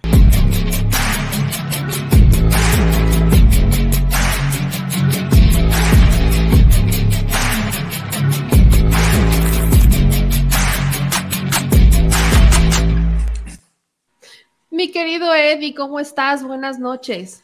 Hola, Meme, ¿cómo estás? Aquí corriendo, llegando, pero a tiempo. Sí, a tiempo siempre y listísimas para escuchar tus comentarios. Pues vamos a entrarle, mi querido Eddie, porque otra vez, escuchamos, no es la primera vez, pero estamos escuchando voces que critican las mañaneras. El argumento es de Denise Dresser es que para llegar a la reconciliación se deben desaparecer las mañaneras. ¿Qué opinas? No, bueno, pues yo lo que creo es que si dice que para llegar a la reconciliación se necesitan desaparecer las mañaneras, pues más bien habría que preguntarle de qué reconciliación habla. O sea, la reconciliación de los medios corporativos con el chayote o cómo, porque pues a lo mejor lo que quieren es que el chayote se reconcilie a lo mejor con algún tipo de cosa, porque pues el ejercicio de las mañaneras es un ejercicio de diálogo circular que vino a cambiar completamente la historia de este país en el sentido de que hoy el pueblo, y cuando digo el pueblo es enteramente todos los mexicanos, estamos informados, estamos con una cosa que no se había visto antes en la vida en este país, que estamos la mayoría ya politizados, o sea, y cuando digo la mayoría es prácticamente todo el pueblo, ¿no? Todos. ¿Por qué? Porque casualmente todo lo que pasa en la mañanera día a día es lo que dicta la agenda de la narrativa de las notas a partir de ese momento. Entonces, yo creo que a final de cuentas, sin una mañanera estaríamos otra vez pobres completamente de noticias fidedignas, de información fidedigna, de desmentidos que son tan necesarios, y justamente volveríamos a la era de la manipulación de los medios de información corporativos en conjunción con el poder y siempre ejerciendo lo que siempre han querido, ¿no? Poder encima del poder. ¿Por qué? Porque ellos siempre se han sentido que son el cuarto poder. Entonces, este círculo, pues como dice, ¿no? Este círculo rojo. Entonces, pues es más que claro que lo que quieren es ya silenciar estas mañaneras, porque vienen las elecciones y están muy preocupados. El hecho, ellos saben de que mientras sigan las mañaneras en este país, no van a poder recuperar absolutamente ningún tipo de poder, de ese poder que no supieron ejercer los pasados, y tampoco los medios corporativos, ni esto de círculo rojo, va a poder obtener otra vez ese poder perdido y pues esos ingresos perdidos. ¿Por qué? Porque de alguna manera ya no necesitan, ya no se necesitan estos medios y ya no se necesitan esas voces. ¿Por qué? Porque cuando un Estado es transparente y agarra y todos los días en la mañana y a cualquier hora transparenta su gestión completamente y la hace en una forma abierta, pues ya no necesitan de nadie. O sea, ya no necesitan de nadie que los presione, que los chantajee, que los manipule, que pues prácticamente a ese grado de dueños que se sintieron, y por eso es que tienen ese como esas ínfulas de decir que pueden desaparecer una mañanera, pues si se dedicaban a poner y quitar presidentes, o que ya se nos olvidó que el sexenio pasado quién puso al presidente y cómo fue esta mecánica. Digo, por supuesto que no es un secreto, más bien es una verdad, y es algo que lo sabemos todos, y lo sabe la mayoría del pueblo de México, cómo fue esta estrategia mediática para colocar a la persona y para justamente hacer una trifecta perfecta, en el sentido de tener también a la pareja y pues hacer una historia de telenovela. Pero pues resulta que la presidencia en el país no es una telenovela, es una realidad que requiere muchísima atención, muchísimo seguimiento diario y prácticamente minuto a minuto. Se necesita de funcionarios responsables, patriotas, que realmente quieran al pueblo, que quieran a su país, que quieran a su nación, que estén dispuestos a pues plantarse por la soberanía energética territorial, en la soberanía también alimentaria, que es tan importante, porque también ya hasta con los alimentos nos quieren presionar de fuera y a fuerzas meternos por medio de chantajes económicos el tema de los transgénicos y del glifosfato y todo lo demás. Entonces, yo creo que no podemos, prácticamente nos estarían dejando como abandonados si terminaran las mañaneras. Y con esto, ¿qué quiero decir? Que una vez que también culmine el sexenio de Andrés Manuel López Obrador, definitivamente la persona que tome este gran honor de la presidencia tendrá que continuar con las mañaneras y tendrá que seguir siendo un ejercicio completamente de diálogo circular abierto, hasta con los incómodos, como un Jorge Ramos que va y dice cosas muy fuertes, a veces completamente fuera de contexto, a veces ya con jiribilla, pero de todos modos se le responde y de todos modos se le escucha.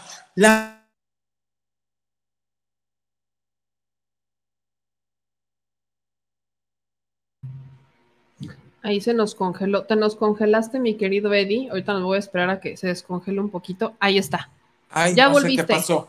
No sé dónde me quedé, pero decía yo, había hablado de Jorge Ramos, que el mismo Jorge Ramos ha hecho este diálogo circular ya varias veces y siempre se le responde, y aunque a veces viene ya con jiribilla o viene con temas que ya son premeditados o a veces fuera de contexto, siempre se le ha respondido. Lo mismo de Denise Dresser, el día que quiso ir a la mañanera pudo ir, pudo presentar su ponencia. Me acuerdo que yo tengo una gran memoria, me encanta de alguna manera acordarme de lo que cada quien dijo, no dijo y trajo sobre la mesa con argumentos. En ese momento Dresser trajo algo de Aguayo, no sé si lo recuerdan, fue escuchada, fue respondida. Entonces, pues yo, perdónenme, pero lo que yo creo que están haciendo tanto ella como el grupo de los que piden que se terminen las mañaneras es un acto de auténtica censura. De censura, están queriendo censurar al Estado desde los medios corporativos y el círculo rojo. Y por supuesto que eso no puede ser,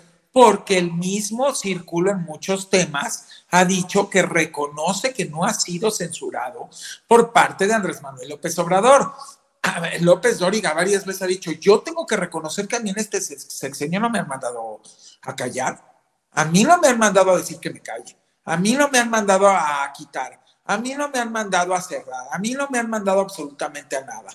Y tan es así que ha dicho cualquier cantidad de disparates a veces, Joaquín, y que él mismo los ha reconocido y ha buscado el mea culpa, y que nadie le ha dicho absolutamente nada más que finalmente darle un desmentido en la mañanera, que creo que es lo justo. O sea, si tú te expresas en algo de mí públicamente, ¿por qué yo no tendría el derecho de, con todo respeto, refutarte con argumentos y sustento algo que posiblemente no estés diciendo correctamente, lo hayas sacado de contexto o definitivamente sea un disparate? Entonces, vuelvo a repetir, es que las mañaneras ya no pueden terminar en este país nunca y tendrán que ir evolucionando a muchas cosas más. Y seguramente sería increíble ver próximamente ciudadanos también sentados de pronto y pudiendo dar una expresión. Pues qué interesante, qué mejor este diálogo todavía aperturarlo más circularmente, porque eso es a lo que estaban acostumbrados, élites. Solamente los chayoteros podemos hablar con el presidente, solamente los chayoteros podemos entrar a Los Pinos. Solamente los chayoteros nos van a dar una entrevista sentados en el jardín de Los Pinos. Solamente yo voy al estudio de los chayoteros. Eso se terminó. Tienen que entender que están con un presidente progresista, humanista, libertador, que con todo y todo que lleguen ahí con jiribilla, le encanta la apertura del poder tener a veces este diálogo que a veces puede ser hasta tete a tete, de alguna manera más confrontativo, y que es muy interesante porque eso nos abre la mente y la conciencia a todos, y pues eso no se puede quitar, y quien lo esté sugiriendo que se empiece a llamar censurador, porque eso sí sería un vil y auténtico acto de censura. Por mí, que existieran los sábados y los domingos, las mañaneras. Y ahora más que viene todo este tema de elecciones, pues para conocer más todo lo que nuestro gobierno nos ha ofrecido. Miren, yo hoy salí un poco en la tarde a una tienda porque tenía yo que hacer una compra, que me encanta siempre hacer una compra 2 veces al año para mi personal. Y entonces ahí, y no me dejarán mentir las personas que estaban, porque pues es una tienda grande y había muchos colaboradores. Llegó un momento que se juntaron más de 12 o 14 y empezaron a platicar conmigo. Y de veras, sin yo decir ni pío, era increíble lo que usted presenta, increíble. Lo he visto en TikTok, lo hemos visto aquí, lo hemos visto en Instagram, lo hemos visto en las redes, lo hemos visto por acá, lo hemos visto por allá. Y qué bueno que nos habla de esta manera tan coloquial el que podamos entender todo esto, porque nos ayuda realmente a que todos entendamos cuál fue la verdadera transformación y que sí existe transformación. Y me lo dijeron así, me encantó, eso se me vuelve a hacer, que lo día a día me pasa cada vez que salgo, son diálogos circulares todos los días de mi vida, con muchísima gente. El otro día estaba en un restaurante, cómo se acercaba la gente a decirme, es que es increíble, y podría decirles lo más curioso, era un restaurante en Polanco, pues sí, como le dicen muy fifí, pues lo juro y lo perjuro, y ahí están las cámaras, que se levantaban de su mesa a venir a la de su servidor a decirme, mis respetos de lo que estás presentando. Nos has abierto la mente. Nos has explicado de una forma sin colores y sin partidos de todo lo que ha cambiado en este país y que nos han querido insistir y meter hasta el cogote, que no. Ellos están acostumbrados, esos medios corporativos, ese círculo rojo, a imponer su narrativa y a que todos se callen y el pueblo también viviera callado y manipulado, y a presionar al poder diciéndole, si esto ahorita no sé qué, no sé cuánto, entonces nosotros te vamos a voltear por aquí, y abrían la caja china. Entonces, eso se termina. ¿Cómo se los puedo demostrar? Hace unos días puse un video que estaban con Adela Micha en una mesa redonda, unos comentaristas obviamente, y se atrevieron a decir, tenemos que reconocer que hemos quedado como unos imbéciles. O sea, el que Edmundo Jacobo nos hubiese presionado a quejarnos, ellos diciendo, ahí está el video, presionado a quejarnos, a salir, a estar en las redes, a poner todo en contra de que el INE no se toca, y luego defendemos Edmundo, y luego logramos que se reinstale Edmundo, y luego cuando ya se van los demás, Edmundo sale y dice, pues ¿saben qué? Que dice mi mamá que siempre no, y ya me voy. Ellos dicen, ¿cómo nos dejan nosotros parados como unos imbéciles? ¿Le están dando la razón al presidente? Pues no, no es que se le estén dando, es que el presidente ha tenido la razón y el gabinete en muchos sentidos y la población en otros sentidos que hemos defendido esto con argumentos y sustento, pero nos han querido callar, calumniando, mintiendo, ninguneando, denigrando física, personalmente, familiarmente, inventando que se recibe algo, cuando no hay la mínima necesidad, porque no la hay, y no la hay, es porque tenemos ganas de defender a nuestro país después de haber vivido agachados como nación, tanto hacia el extranjero como internamente durante muchas décadas, y es una necesidad antropológicamente, si lo estudian socialmente, es una necesidad levantar la voz, es una necesidad tener filtros en los cuales se puede expresar como la mañanera y también filtros como todos estos espacios que han abierto todos ustedes y que abrimos en general tantos y tantos válvulas de escape con las redes sociales, a donde podemos dialogar entre ciudadanos, a donde podemos no tener una verdad absoluta que era con imposición, sino que un diálogo que genera un criterio, que va generando una construcción de narrativa en base a la verdad, en base a todo lo que se debate, y de ahí los consensos. Entonces estamos verdaderamente en el círculo virtuoso de la comunicación más grande de este mundo, y lo abrió este presidente. Es otra de las cosas por las que pasará la historia y tendrán que dar continuidad. Es más, lo deberían de hacer todos los gobernadores, presidentes municipales, o sea, lo debería hacer todo mundo. Es un ejercicio maravilloso. Ahora, Eddie, te quiero preguntar algunos temas que están sacando por aquí nuestra querida audiencia. Nos preguntan sobre las mañaneras como tal. ¿Qué tanto se informa en las mañaneras que vale la pena? Porque hay gente que, tú sabes que aquí vienen de todos colores, todos sabores e ideologías. Y todos son bienvenidos. Exactamente, y todos son bienvenidos. Y hay quienes dicen que las mañaneras son puras mentiras o que es información que ya se sabe, que ya se dijo. ¿Hay algo que tú le cambiarías a la mañanera? Yo creo que más que nada me gustaría puntualizar que no son mentiras. El precio de la gasolina que viene el titular de la Profeco, el precio del gas, todos los comparativas que nos han hecho y nos han abierto la mente, toda la información que nos dan de productos que sí son confiables y no son confiables. O sea, estoy poniendo muchos ejemplos, ¿eh? Ahí voy.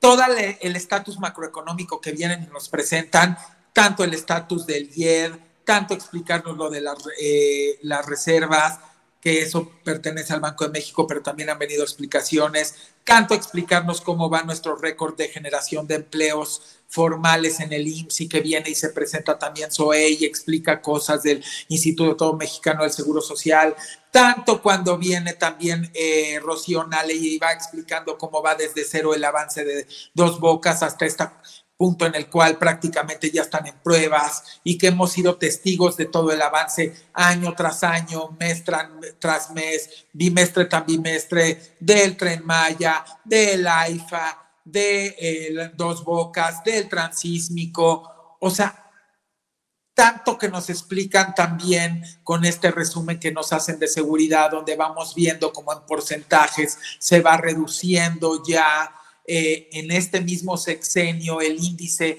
de violencia, de asesinatos. O sea, todo es con data. Todo es con datos. Ha presentado cartas que ha mandado cuando el presidente transparentaba cartas que mandaba de alguna manera a otros países, diplomáticas, y que explicaba cuál era el estatus, cuál era el tema a discutir, cuántas veces nos han explicado temas también de en qué sí estamos dispuestos, a qué no estamos dispuestos a ceder, cómo está el conflicto a nivel de las mesas redondas, cuando eran mesas redondas energéticas, de energía, las mesas redondas que también se dieron en el tema de los automóviles, que a final de cuentas México ganó, cómo nos hubiésemos enterado de todo eso, cómo nos hubiésemos enterado de reuniones que hubo con Trump, donde después se daba el parte, o con Biden y que se daba el parte, o con situaciones que fueron pasando día a día, o cuando, por ejemplo, hubo el tema de Panamá y de los embajadores, o el tema con España, o a ver, o sea, ustedes dicen que son mentiras porque es lo que les conviene decir a ustedes, pero yo en mi pura mente, sin estar leyendo nada, ni haber preparado nada, les acabo de dar un acervo de todos los múltiples y variados temas que se han tocado ahí, gente que va y se siente y viene de provincia y cuenta la problemática que hay, cuántas cosas no se les han arreglado a veces hasta a ejidatarios, a gente que no le dan sus títulos, cuántos títulos de tierra no ha entregado este presidente en este sexenio, cuántas regularizaciones, cómo se da el estatus de todos los programas de bienestar y se presenta santo y seña. Híjole, no, yo sí creo que por eso es que las quieren quitar, porque llegaron a ser el hermano más incómodo de la chayoteriza, de todos los medios corporativos y del círculo rojo, que se sentía un poder por encima de todos los poderes. Y por supuesto que por eso lo quieren silenciar, porque saben que aparte, mientras sigan existiendo estos espacios y estos foros tan importantes, no van a regresar al poder que no supieron ejercer jamás. Esa es mi respuesta. Ahora, que con estas mañaneras, aquellas voces que están quejándose es, por ejemplo, Denise Dresser, Sergio Aguayo, Héctor de Mauleón, todas estas personas que conocemos porque han estado en medios toda la vida, porque sus opiniones eran como las más escuchadas y porque durante muchos años ellos son los que tuvieron todo el foro. ¿No me escuchas? A ver, espérenme tantito. Denme un minuto. A ver si la audiencia me escucha. ¿Ya me escuchas? Yo no te escucho. Vuelve a entrar, sí, porque te dejé de escuchar y ya no me escuchas. Pero, sí creo que era el internet de mi querido Eddie.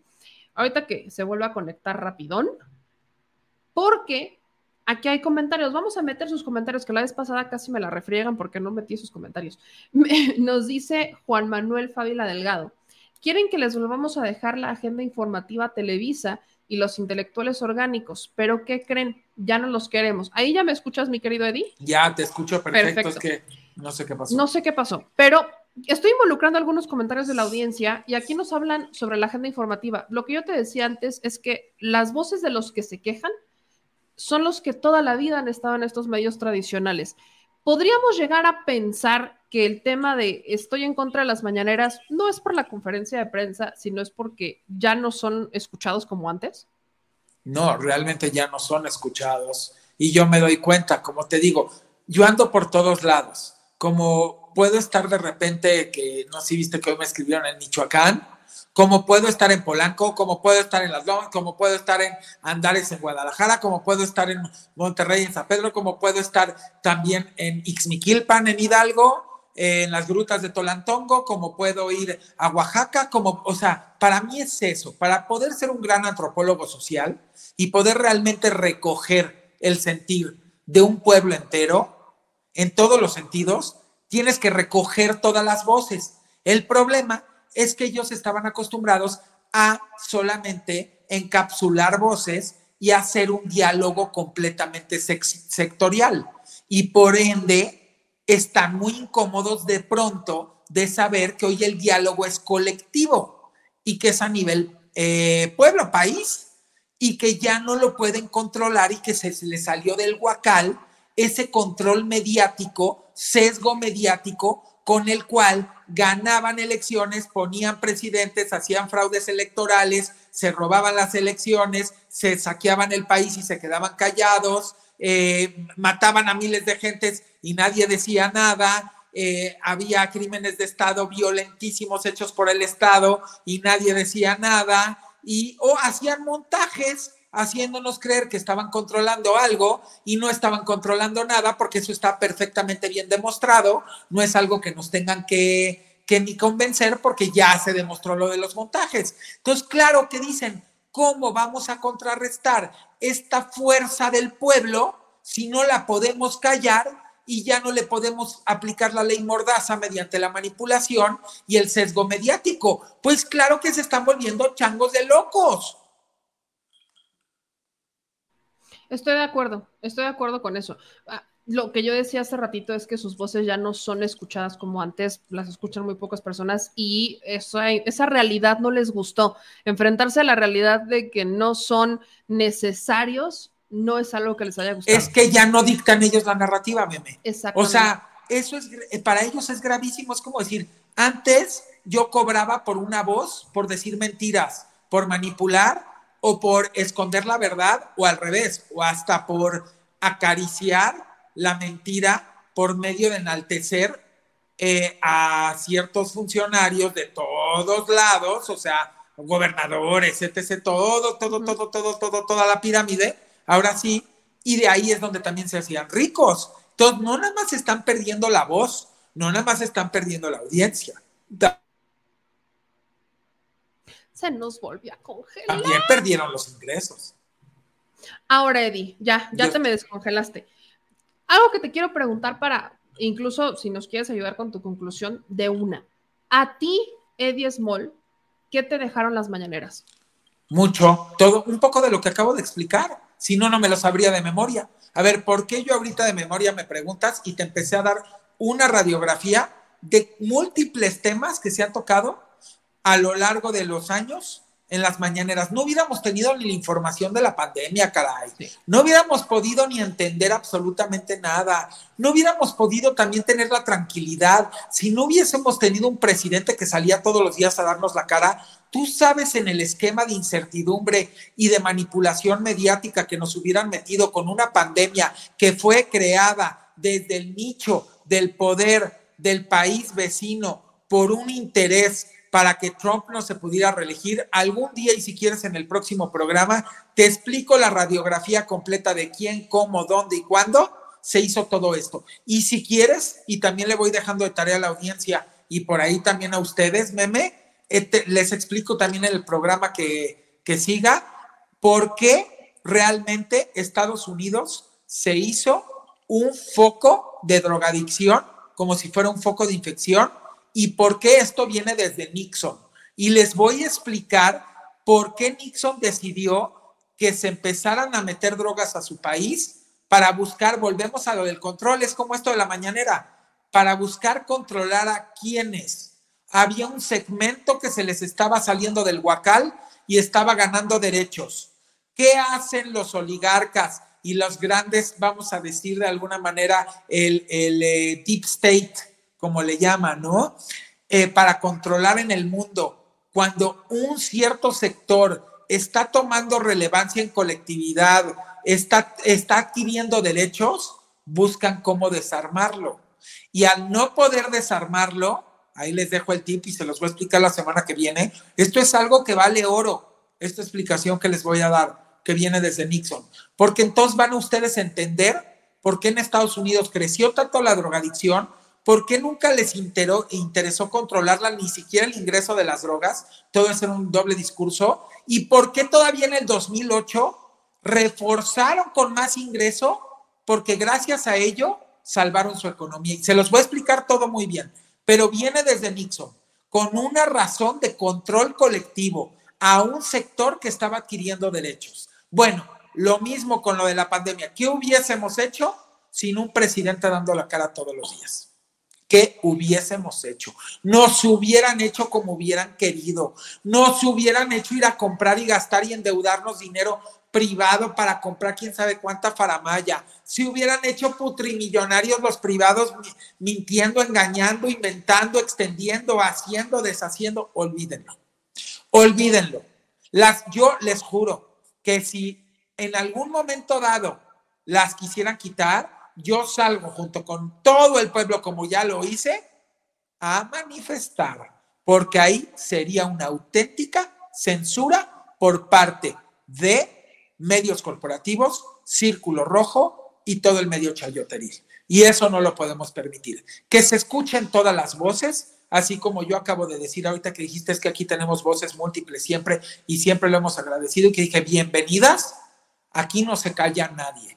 Aquí tenemos que vivir en un país que todas las voces sean valiosas, que sean importantes, siempre y cuando sean con argumento, con sustento, con respeto y jamás violando la integridad de las personas y de las familias por querer poner un punto, porque cuando realmente se terminan los argumentos, empiezan los insultos. Entonces, mientras todos quieran debatir con argumentos, sustento, con data, con contexto, bien articulados, las mesas redondas y la democracia participativa se nutre, se vuelve rica. ¿Por qué? Porque está llena de conceptos, de ideas, de opiniones, de cosas con las que se puede construir más. Pero si va a ser sugiriendo que quemen a todos los morenistas y los que seguimos al movimiento de la transformación en la plancha del Zócalo, insultando, denigrando, de las peores formas, con clasismo, racismo, denigrante realmente, entonces olvídense. Olvídense siquiera de la idea de terminar con las mañaneras, porque así algún día, que nunca lo van a lograr, lo lograrán, haríamos las mañaneras todos nosotros. No dejaríamos que callen. Y a ver, callen a la población. ¿Ustedes a poco que creen que hoy en día la población no tiene el poder de hacer un gran instrumento de difusión masivo? No nos subestimen, ¿eh? No nos subestimen, querida oposición. Ya nos subestimaron durante décadas pensando en que toda la vida iban a salirse con la suya. Ya se dieron cuenta a partir de este sexenio que ya no es así. En múltiples temas que podríamos discutir uno por uno. Ya se les terminó la fiesta de la falsa narrativa. Ya se les terminó la fiesta del golpismo. Lo siguen haciendo, pero ya no lo consiguen igual. Ya se les terminó la fiesta de negarle al pueblo lo que es por su derecho, como todos esos programas de bienestar. Y hoy en esa tienda también me mencionaron que estaban en el Estado de México y mírenlos qué chistosos, así me dijeron, y mírenlos qué chistosos. Votaron en contra de los programas sociales. Apenas en la Ciudad de México votaron en contra de las becas de la doctora Claudia Sheinbaum. Y ahorita que quieren ganar las elecciones aquí, ahora vienen que el salario rosa lo quieren extender a todos y no los quieren dar para todos, porque había hombres y mujeres en esa tienda. Es una tienda grande y había muchos colaboradores. Para su desgracia, como realmente me hubiese gustado a lo mejor hasta grabarlos de verdad, pero todo es espontáneo conmigo. Yo nunca sé lo que me van a venir a decir, pero la gente se acerca. Y lo que dijeron es, ahora quieren hacer todo esto. Pero la pregunta que nosotros les hacemos cada vez que nos vienen a ofrecer esto es, ¿por qué me lo estás ofreciendo en este momento justo en el que estás buscando mi voto? Porque quieres seguir a la vieja usanza, siempre viniendo a prometer cuando ya vienen los votos. Y que le han contestado así a estas gentes. Te quiero contar una historia. A partir de que llegó el presidente, a mi mamá, a mi papá, a mi abuelo, a mi tía, a mi tío, le dieron su programa de bienestar de adulto mayor y nunca le pidieron votar por Moreno. Y así, y soy dispuesto a regresar a esa tienda y entrevistarlos, porque la tienda no desaparece ni la gente, y ese testimonio ya lo recogí yo hoy sin querer. Entonces, ellos mismos y la población está molesta porque dice, otra vez me quieren utilizar. A ver, me dicen, ¿y por qué entonces cuando ganó el Estado de México, el que ganó hace 5 años, ya casi van a ser 6, no hizo el programa de salario rosa para todos? ¿Por qué se están esperando hasta ahorita? ¿Por qué? Que nos den una buena razón. Y porque el presidente López Obrador, cuando ya le dimos el voto, y cuando ya ganó, en vez de decir, ay, ya me dieron el voto, no les doy nada, porque aparte no les prometí nada, es en el momento en el que empieza realmente a demostrar que él sí quería hacer un bien para su pueblo. Entonces hay una gran diferencia. El que no te prometió nada porque no estaba en el poder y le decidiste dar la confianza, llegó y se la vive diario construyendo para tu país, para tu familia, para ti, para tu nación, de mil maneras, como ya las expliqué. Y el que te prometió para que votaras por él y votaste por él y nada más lo hizo 2, 3, 6 meses antes de la votación y luego llegó y nanáis y luego vuelve la votación y te quiere volver a prometer algo que en las mismas cámaras votaron en contra. No se les puede olvidar eso. Basta de hipocresía. Por eso no se sientan en una mesa de debate conmigo, porque sí los hago pedazos con estos argumentos, porque son demostrables, y ahora sí quieren venir a extender todo eso que ustedes mismos votaron en contra. Bueno, no salieron a decir hasta Fox y toda la comitiva de todos estos partidos que han votado en contra que los programas de bienestar social es regalar el dinero del pueblo. Y entonces, ¿por qué están ahorita prometiendo el dinero del pueblo para que les den el voto? ¿Por qué? Porque ustedes sí lo están haciendo, ¿eh? Ustedes sí son los que están prometiendo extender un salario rosa que no está extendido el día de hoy. ¿Por qué no lo extendieron desde el primer día que llegaron al poder en este estado? Es que sí es una pregunta del millón. ¿Por qué lo están haciendo ahorita? Y porque el presidente, que no les prometió nada, porque no tenía de dónde prometerlos, porque no estaba en el poder y no tenía palanca de dónde prometerles nada, llega y en ese momento empieza realmente a trabajar para el pueblo, e incansablemente ha seguido trabajando y trabajará. Por eso es que no puedo pensar más que en la continuación de la transformación, porque yo no estoy dispuesto a todo lo que hemos invertido cada mexicano aquí para apostar por este proyecto y que ha salido bien con todo y todo lo que ha pasado globalmente, como para que no los vengan a echar a perder otra vez y cuando quieran volver a manipular. Eddie, ahorita que estabas mencionando el tema de los programas sociales, justamente creo que un ejemplo de lo que acabas de mencionar es Ricardo Salinas Pliego, porque puso en su Twitter que a cada rato se lo agarraron, pero sabroso. Demuéstrenme lo contrario con datos. Y dice, nadie nunca ha salido de pobre recibiendo limosnas o dádivas de otros. Recordar que es un empresario que ha sido beneficiado por muchas administraciones. Yo te voy a contestar y con mucho, como siempre lo hago, con mucha educación, mucho respeto, argumento, sí, claro. Y respeto, porque aparte, la verdad es que yo, pues sí, con el señor he intercambiado 2, 3 veces tweets. Yo no tengo ningún tipo de intercambio ríspido, porque sí apuesto que habemos muchísimas mexicanos, millones de mexicanos plurales, pero pensantes, ¿no? O sea, que una cosa no está peleada con la otra. A mí me encantaría sentarme en un debate con él, claro. O sea, abiertamente, finalmente tiene una televisora y abierto, sin que haya nada de presiones, y discutir el tema de por qué estamos en un estatus en el cual se necesitan los programas de bienestar, dadas las circunstancias de décadas de inequidad de oportunidad, donde no se le garantizó educación, servicios de salud, servicios de transporte, servicios de poder tener un techo digno, alimentación vasta y nutritiva para que cognitivamente y físicamente se desarrolle en los primeros 8 años un infante. O sea, platicar con él de eso, yo te apuesto que llegaríamos a muchas conclusiones.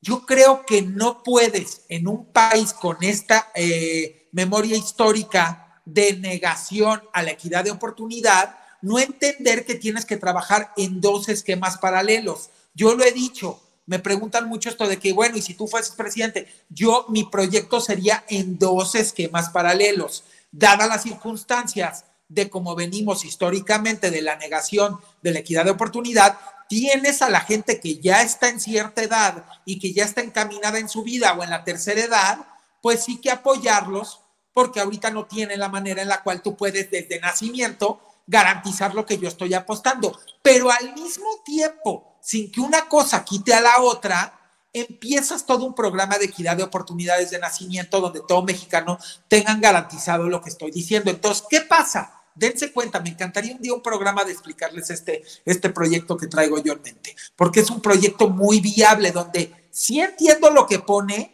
pero lo descontextualiza en el momento que no entiende de dónde venimos. ¿no?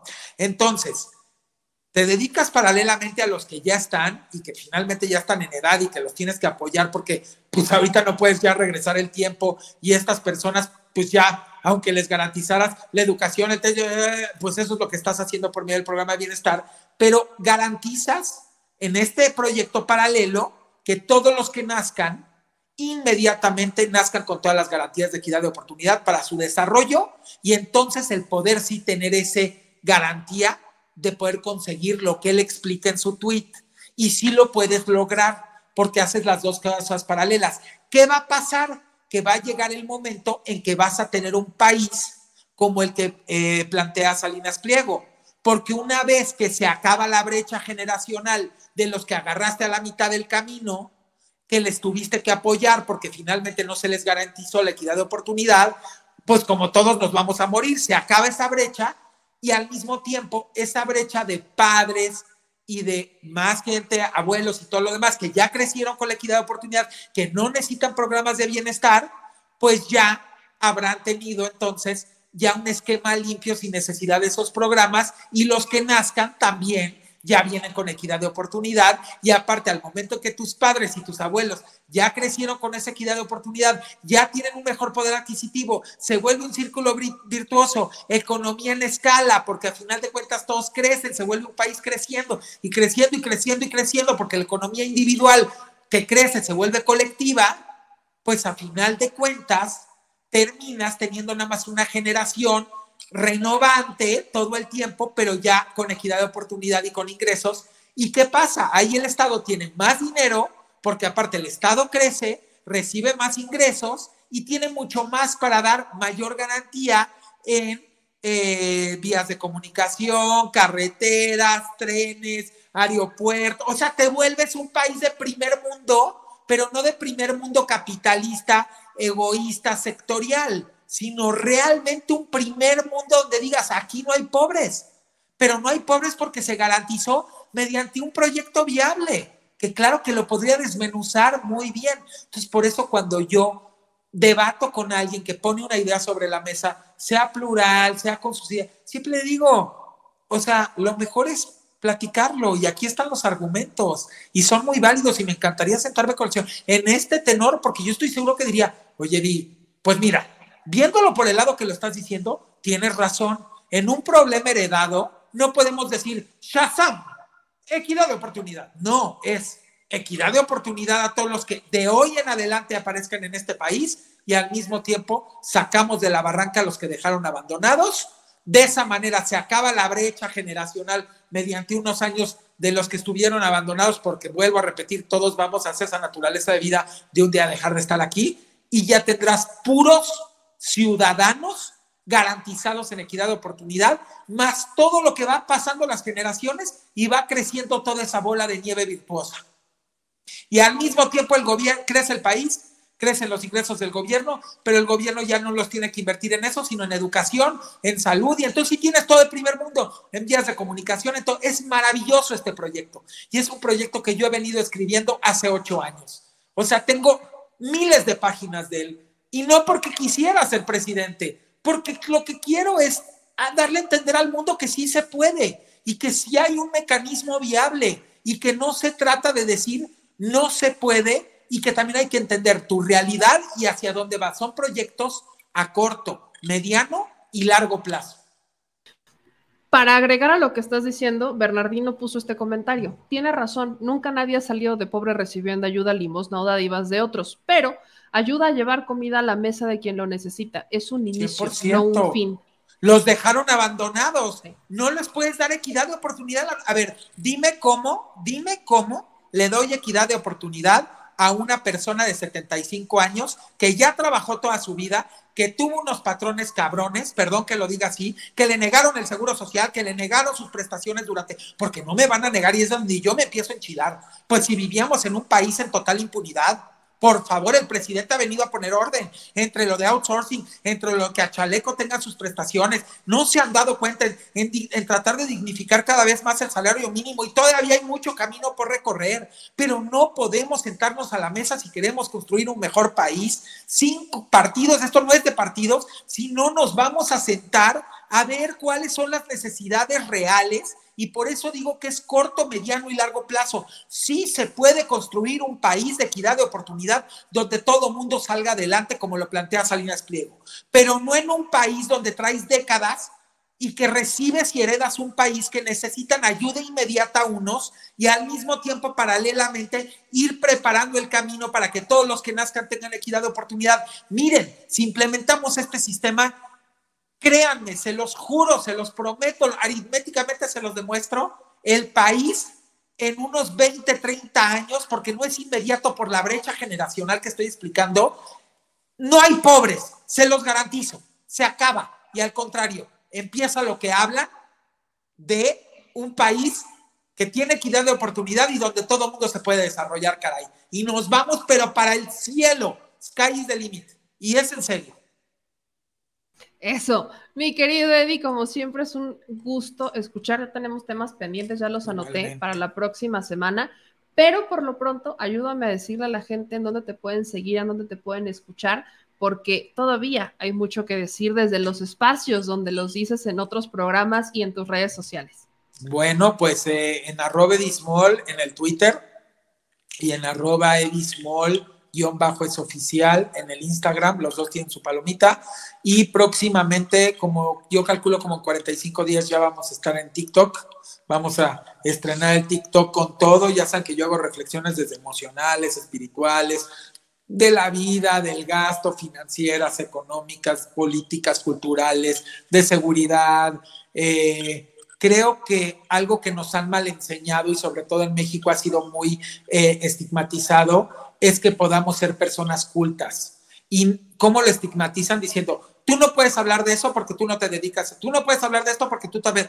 Todo mundo con cultura, con información, con documentación, con argumentación, con sustento, pueden participar en cualquier cantidad y diversidad de diálogos. Eso te hace una persona culta. Y una persona culta no tiene que viajar y gastarse miles de millones a China y a todo el mundo, y a Europa y aquí y allá y tal. Eso no es una persona culta. También nos han vendido eso. Una persona culta es alguien que hace lo que acabo de explicar, que se documenta, que lee, que se informa, que investiga, que tiene capacidad de sorpresa, capacidad de aprendizaje, que nunca se detiene a querer aprender más y más y más. Eso es una persona culta, la cual puede participar en cualquier cantidad de temas y de índoles y de rubros de la vida diaria, histórica, cotidiana, cultural, económica, política, de seguridad, de lo que sea, para que no me los limiten, porque también a la ciudadanía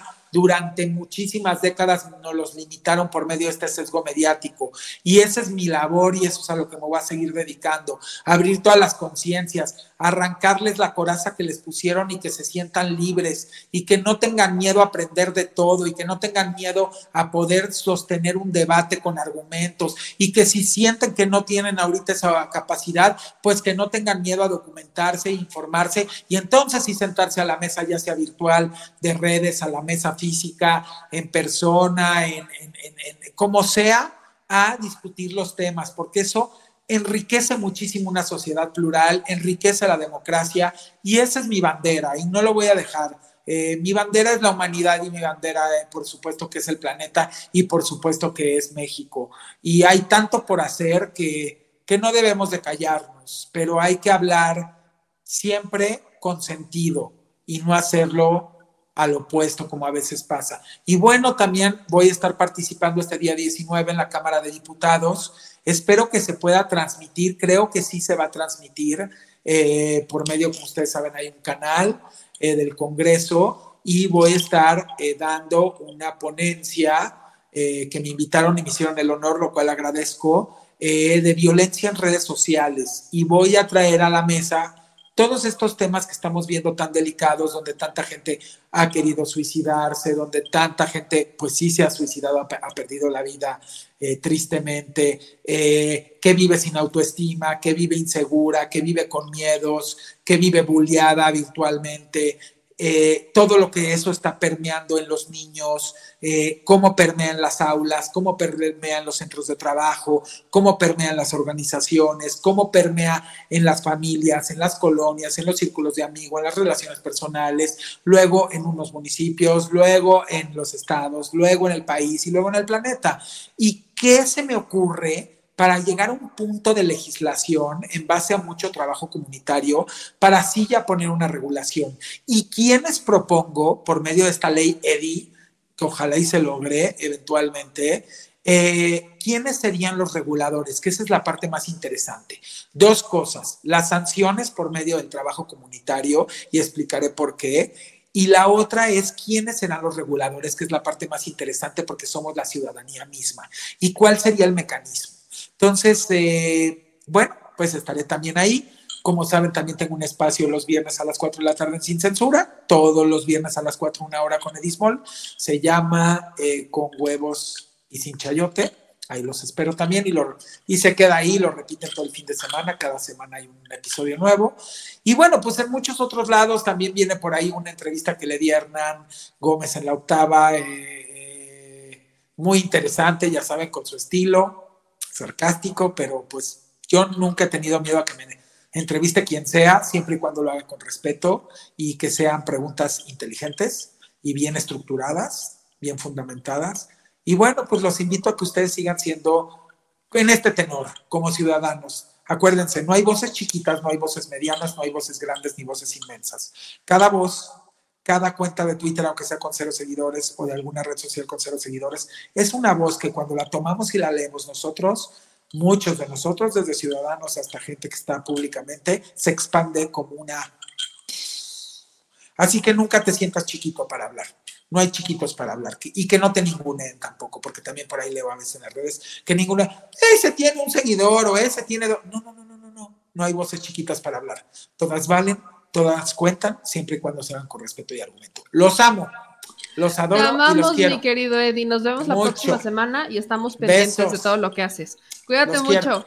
Adiós.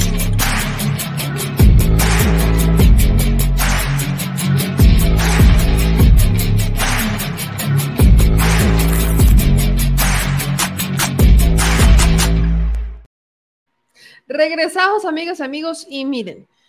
Cambiamos un poquito el tono del programa, porque yo de este espacio no me voy sin hablar de lo del Dalai Lama. Miren, yo respeto todas las religiones, todas las ideologías, y es maravilloso, pero ¿esto? No hay manera. No voy a poner el video, esto es lo más que voy a poner, que es la foto, porque es indignante. Esto sí es indignante. Y creo que este es el ejemplo de cómo ninguna religión en realidad se salva, y más allá de las religiones son las personas. Recordemos que los líderes religiosos también son, estos líderes de culto, también son personas con poder. Y hay personas que cuando están en un lugar se marean. El problema es que aquí estamos hablando de niños. Y el otro problema es que el Dalai Lama, esta no es la primera vez que hay algún escándalo relacionado con él. Hubo uno previo a esto, donde el Dalai Lama había bromeado con que seguramente podría ser sucedido por una mujer, pero que la mujer tenía que ser muy atractiva. Literal. O sea, ahora resulta que si hay una mujer que lo tiene que suceder, o sea, si es alguna mujer la que va a ocupar el siguiente lugar del Dalai Lama, tiene que ser atractiva. Y fue broma. Porque el argumento para que el Dalai Lama diga estas cosas o haga estas cosas es que es bromista. Literal. Ese es el argumento, que es bromista. Porque, de hecho, esa fue su disculpa. No, aquí está. Aquí está, este fue su mensaje de disculpa de su cuenta oficial. Todo esto porque el líder religioso de 87 años le habría pedido a un niño que literalmente chupara su lengua. Y entonces el Dalai Lama, que se llama Tenzin Gyatso, pidió disculpas diciendo lo siguiente. Ha circulado un video que muestra un encuentro reciente en el que un chico joven le pregunta a su santidad si puede darle un abrazo. Se lee en este comunicado publicado en su cuenta oficial que su santidad desea pedir disculpas al niño y a su familia, así como a muchos amigos de todo el mundo por el daño que sus palabras han causado. Dice, su santidad a menudo toma el pelo a las personas que conoce de forma inocente y traviesa, incluso en público y ante las cámaras. Lamenta el incidente. ¿Es que es neta? O sea, vamos a justificar lo que pasó porque es que es broma, es que le gusta bromear, es travieso, picarón. Creo que eso mismo han dicho una cantidad de sacerdotes pederastas de la Iglesia Católica o de la Iglesia Cristiana que dicen que es que seguramente también son traviesos y eso les da derecho a violar niños. O sea, el ser travieso, perdón, pero esto no es ninguna broma, esto no es ningún juego. Están jugando con la inocencia de un niño que claramente, porque en el video claramente el niño no quiere. Eso no es de risa, eso no da broma, eso no hay manera. Y uno ve el video y sí, el niño lo conoce y todo lo que ustedes quieran, gusten y manden, pero darle un beso en la boca, o sea, el niño, ¿qué mensaje le estás dando al niño? ¿En qué época estamos? Porque quiero recordarles que estamos en el siglo XXI, pero para algunos, incluso líderes religiosos, parece que estamos en la época medieval. No entiendo. O sea, y la historia de este señor es muy interesante, porque Tenzin Gyatso, que es su nombre original del 14º Dalai Lama, habría huido hace mucho tiempo junto con miles de compatriotas a la India a principios del 59, tras la represión china contra el fallido levantamiento popular de Lhasa, capital de Tíbet. Desde entonces, continuó la lucha por la libertad de su pueblo, aunque siempre se opuso sistemáticamente a la violencia, motivo por el cual le dan el Nobel de la Paz en el 89. En una visita a Países Bajos en 2018, el Dalai Lama habló por primera vez con las víctimas de supuestos abusos sexuales cometidos por maestros budistas tibetanos y se comprometió a abordar el tema. Bueno, creo que nunca lo abordó, porque ahora lamenta el incidente. Solo que quiero insistir, no es el único escándalo detrás de este señor. Y podrá ser respetado y venerado en muchas culturas y religiones, y está bien. Pero volvemos a este punto de venerar personas o ponerlas en un pedestal. Y hay personas que se marean. No, hay gente que no sabe qué hacer con el poder. Las marea tanto que no tienen ni la más mínima idea de qué hacer con el poder. Y cuando están arriba creen que todo se les va a perdonar y que pueden pasar desapercibidos por... Es que es un bromista. ¿Perdón? ¿Broma? ¿Pero qué clase de insulto es este? Esto no es ninguna broma. Está jugando con la inocencia de un niño que no sabemos si traumó o no traumó. Y para las personas que digan, ay, es que te estás... No, perdón. Le pidió que le besara la lengua. ¿Es en serio que eso no lo vamos a hacer pasar como normal? Perdón, pero yo no podía irme sin hacer un comentario como este. Porque creo que la mayor reflexión que podemos hacer de esto es que por mucho que puedas admirar a una persona por su trabajo profesional o por su legado público, no quiere decir que sea una buena persona en lo privado. Y en este caso, el Dalai Lama parece que ni en público ni en privado, porque ahora quiere salirse por la tangente bajo el argumento de que es broma, porque es bien bromista, es un travieso, picarón. No. Y no es para abonar a la famosa cultura de cancelación, pero no dejen que estos líderes llegan a esos pedestales. Todas las personas tenemos esta dualidad, lo bueno y lo malo, es parte de lo que somos. No somos perfectos. Ningún líder religioso lo es. Y a veces utilizan justamente la religión, los cultos, las ideologías, las creencias, para engañar a las personas bajo el argumento de que son perfectos. Y no hay ningún premio Nobel que sea perfecto. Ni lo habrá. A veces hasta parece que los premios Nobel tienen más que esconder que los que no lo son. Y como ustedes saben, es momento también de hablar, quiero cerrar con una buena noticia, y esta será sobre migrantes, así que bienvenidos a Migrant TV.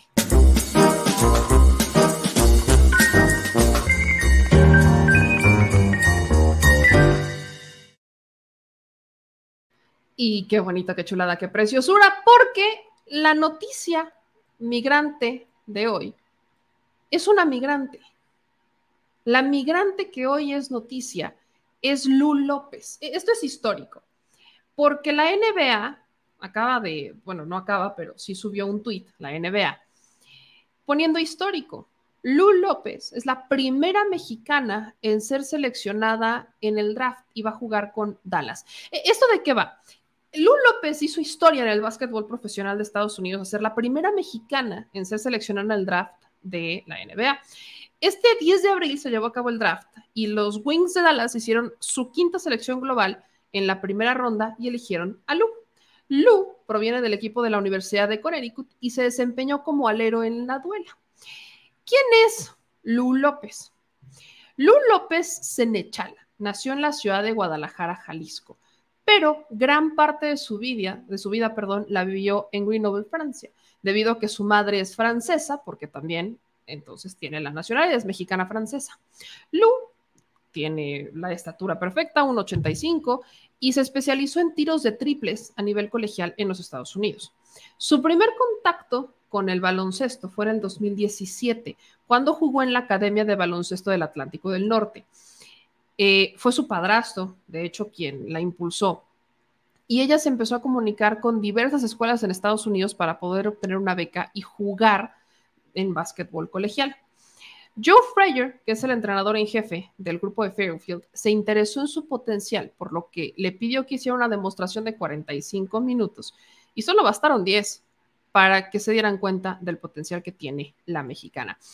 Esto es importante porque vemos cómo los mexicanos estamos haciendo historia, aunque en este caso sí es una mexicano-francesa, pero es mexicana.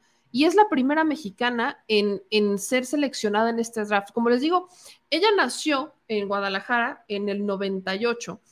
Su papá es mexicano, su mamá es francesa, y a los 5 años, cuando se separan sus padres, es cuando se va a vivir a Francia con su mamá. En Europa, ella continúa con sus estudios, y en 2018 es cuando se va a la Academia del Atlántico del Norte en Irlanda. Ella da un paso muy importante para abrirle las puertas en Estados Unidos, en la que contó con la ayuda de su familia, recibió varias ofertas de universidades, jugó con las Huskies de la Universidad de Connecticut y, como les digo, ella, además de ser graduada de marketing, tiene un gran futuro en la NBA. Queda todavía pendiente si va a ser, si en algún momento decide ser seleccionada para jugar con México en la selección nacional mexicana, o si jugara la selección nacional de Francia. Recordemos que tiene la doble nacionalidad, entonces perfectamente podría quedarse en la selección francesa o en la selección mexicana para jugar como tal seleccionada nacional. Y a veces pensamos que estas historias no vale la pena compartirlas, pero sí, porque estamos hablando de mujer migrante y aparte en el deporte. Y fíjense que en el deporte ocurren muchas cosas. Todavía vemos que no hay una gran visibilidad a las mujeres en el deporte y por ende tampoco hablamos de una equidad salarial en el deporte, ¿no? Es muy probable que muchas, y estos han sido estudios publicados, mujeres deportistas en México, en Estados Unidos, donde ustedes quieran, ganan menos que los hombres exactamente en el mismo deporte. Y muchas personas, sobre todo la teoría feminista, indica que esto es una desigualdad salarial que tendría que eliminarse simplemente subiendo los sueldos.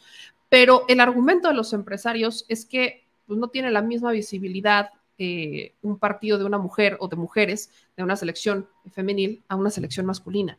Y ese es un argumento de marketing. Pero también tiene mucho que ver con lo que pasa en los medios de comunicación.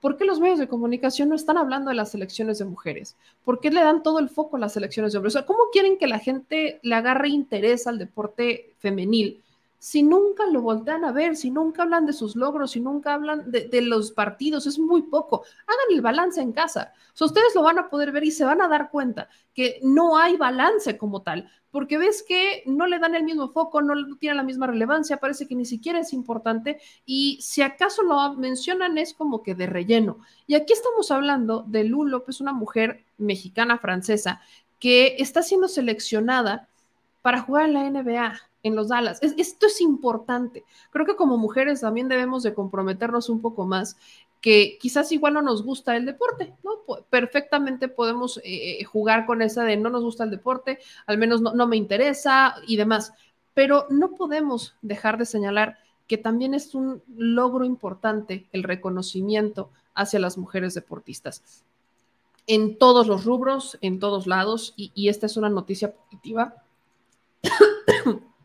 Creo que incluso debemos hacer una misión personal, también voltear a ver a las mujeres en el deporte, a los migrantes deportistas y sobre todo a nuestros compatriotas, porque las historias merecen ser contadas. ¿Cómo de que no? Claro que sí.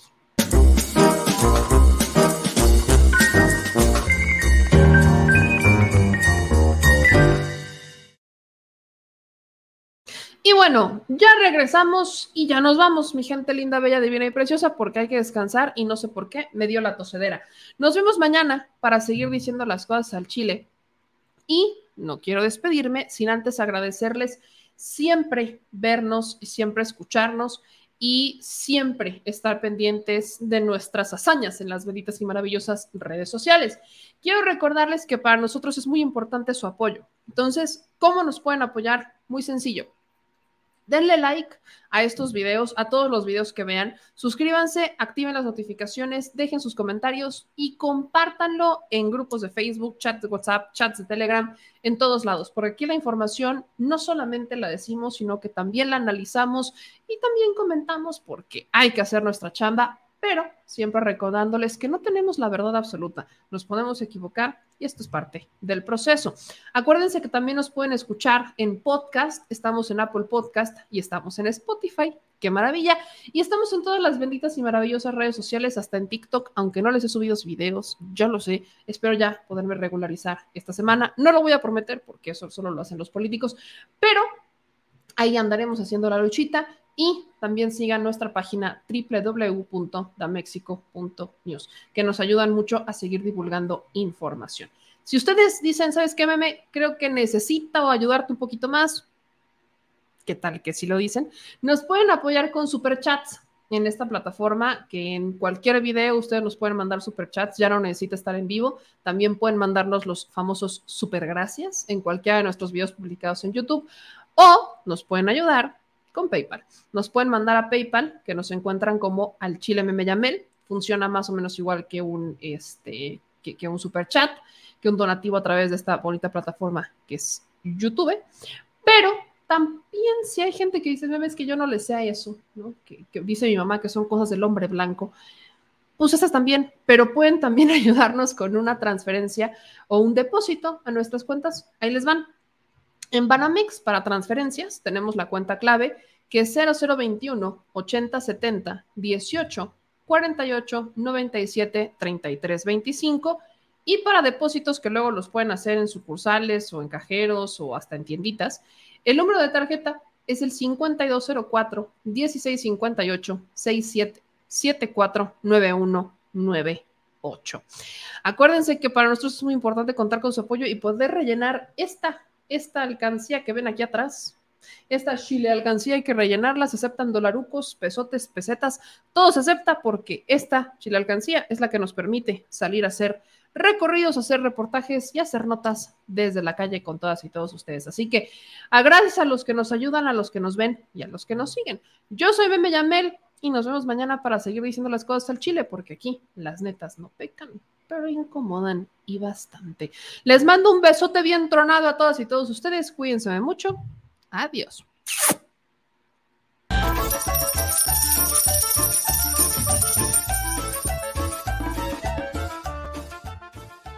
Al Chile. Recuerda que una forma de apoyar nuestro proyecto e impulsarnos a generar más y mejor contenido es a través de los superchats en nuestras transmisiones en vivo. Solo tienes que dirigirte al recuadro donde escribes mensajes, darle clic al símbolo de moneda, colocar los datos de tu tarjeta bancaria, el monto a donar y de forma inmediata se verá reflejado en un recuadro de color con el mensaje de tu preferencia. Otra manera, por si no nos alcanzas a ver en vivo, es ir a la descripción de nuestro video de YouTube, darle clic a la liga de PayPal, y repetir el proceso como en los superchats. Ese recurso llegará directo a nuestra cuenta bancaria. En Facebook también puedes apoyarnos de forma mensual. En el inicio de nuestra página encontrarás el botón Quiero colaborar. Ahí podrás adquirir una membresía que nos impulsará a seguir combatiendo la infodemia desde esta plataforma. Y si eres de los que no confía en la tecnología, puedes hacer un depósito o transferencia a nuestro número de tarjeta Banamex, desde cualquier establecimiento, banco y hasta tu aplicación móvil. Anótalo.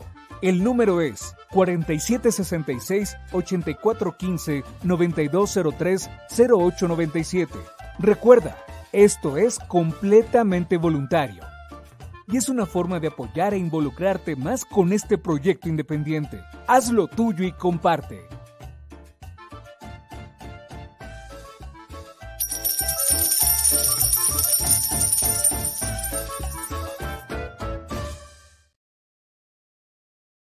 Si estás en Puebla y quieres un café que de verdad sepa a café, ve a Georgian Café. Vas a encontrar postres, variedad de cafés y tés, pero sobre todo un precio justo y sabor inigualable. Por la pandemia, su servicio es solo para llevar, pero de verdad no te lo puedes perder.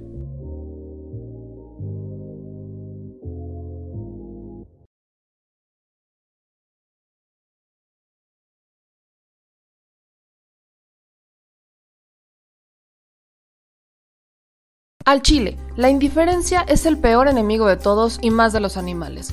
Los últimos datos del INEGI señalan que en México existen cerca de 18 millones de perros y alrededor del 70% viven en las calles, es decir, casi 13 millones han sido abandonados, extraviados o nacieron en las calles. Esto posiciona a México como el primer país de América Latina con mayor índice de perros abandonados y también con mayor indiferencia al tema. El abandono es un fenómeno que afecta a perros y gatos de todo tipo, no entiende de edades o de razas. El 20% de perros y el 11% de gatos abandonados son de pura raza, mientras que el resto son mestizos. Por otro lado, la mayoría de perros y gatos llegan al refugio en la edad adulta, aunque también son recogidos cachorros y animales de edad avanzada. El maltrato animal también está presente y nuestro país aún está en pañales, pese a que se está comenzando a legislar para crear sanciones más severas a quienes cometan ese tipo de delitos. Por eso es importante la participación ciudadana y pedimos tu ayuda. Es hora de dejar de callar y ayudar a darles voz a quienes siempre están ahí para darnos una patita. Educar, esterilizar, identificar, reflexionar y adoptar es básico para revertir la tendencia. Pero si tú no tienes la posibilidad de adoptar o rescatar, ayuda a diferentes organizaciones que ya lo hacen. Angelitos Peludos.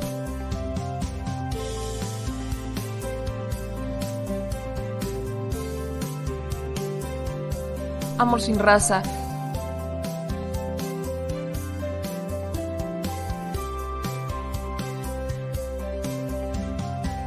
Frida Puebla.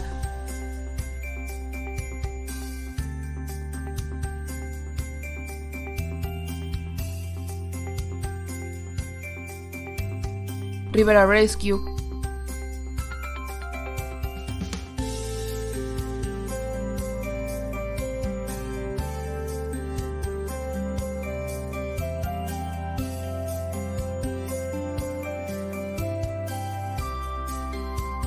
Voz Animal MX,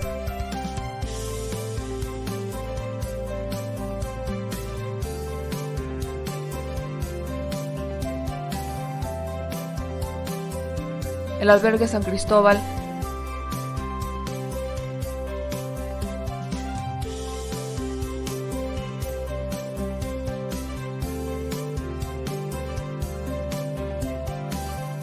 Fundación Toby,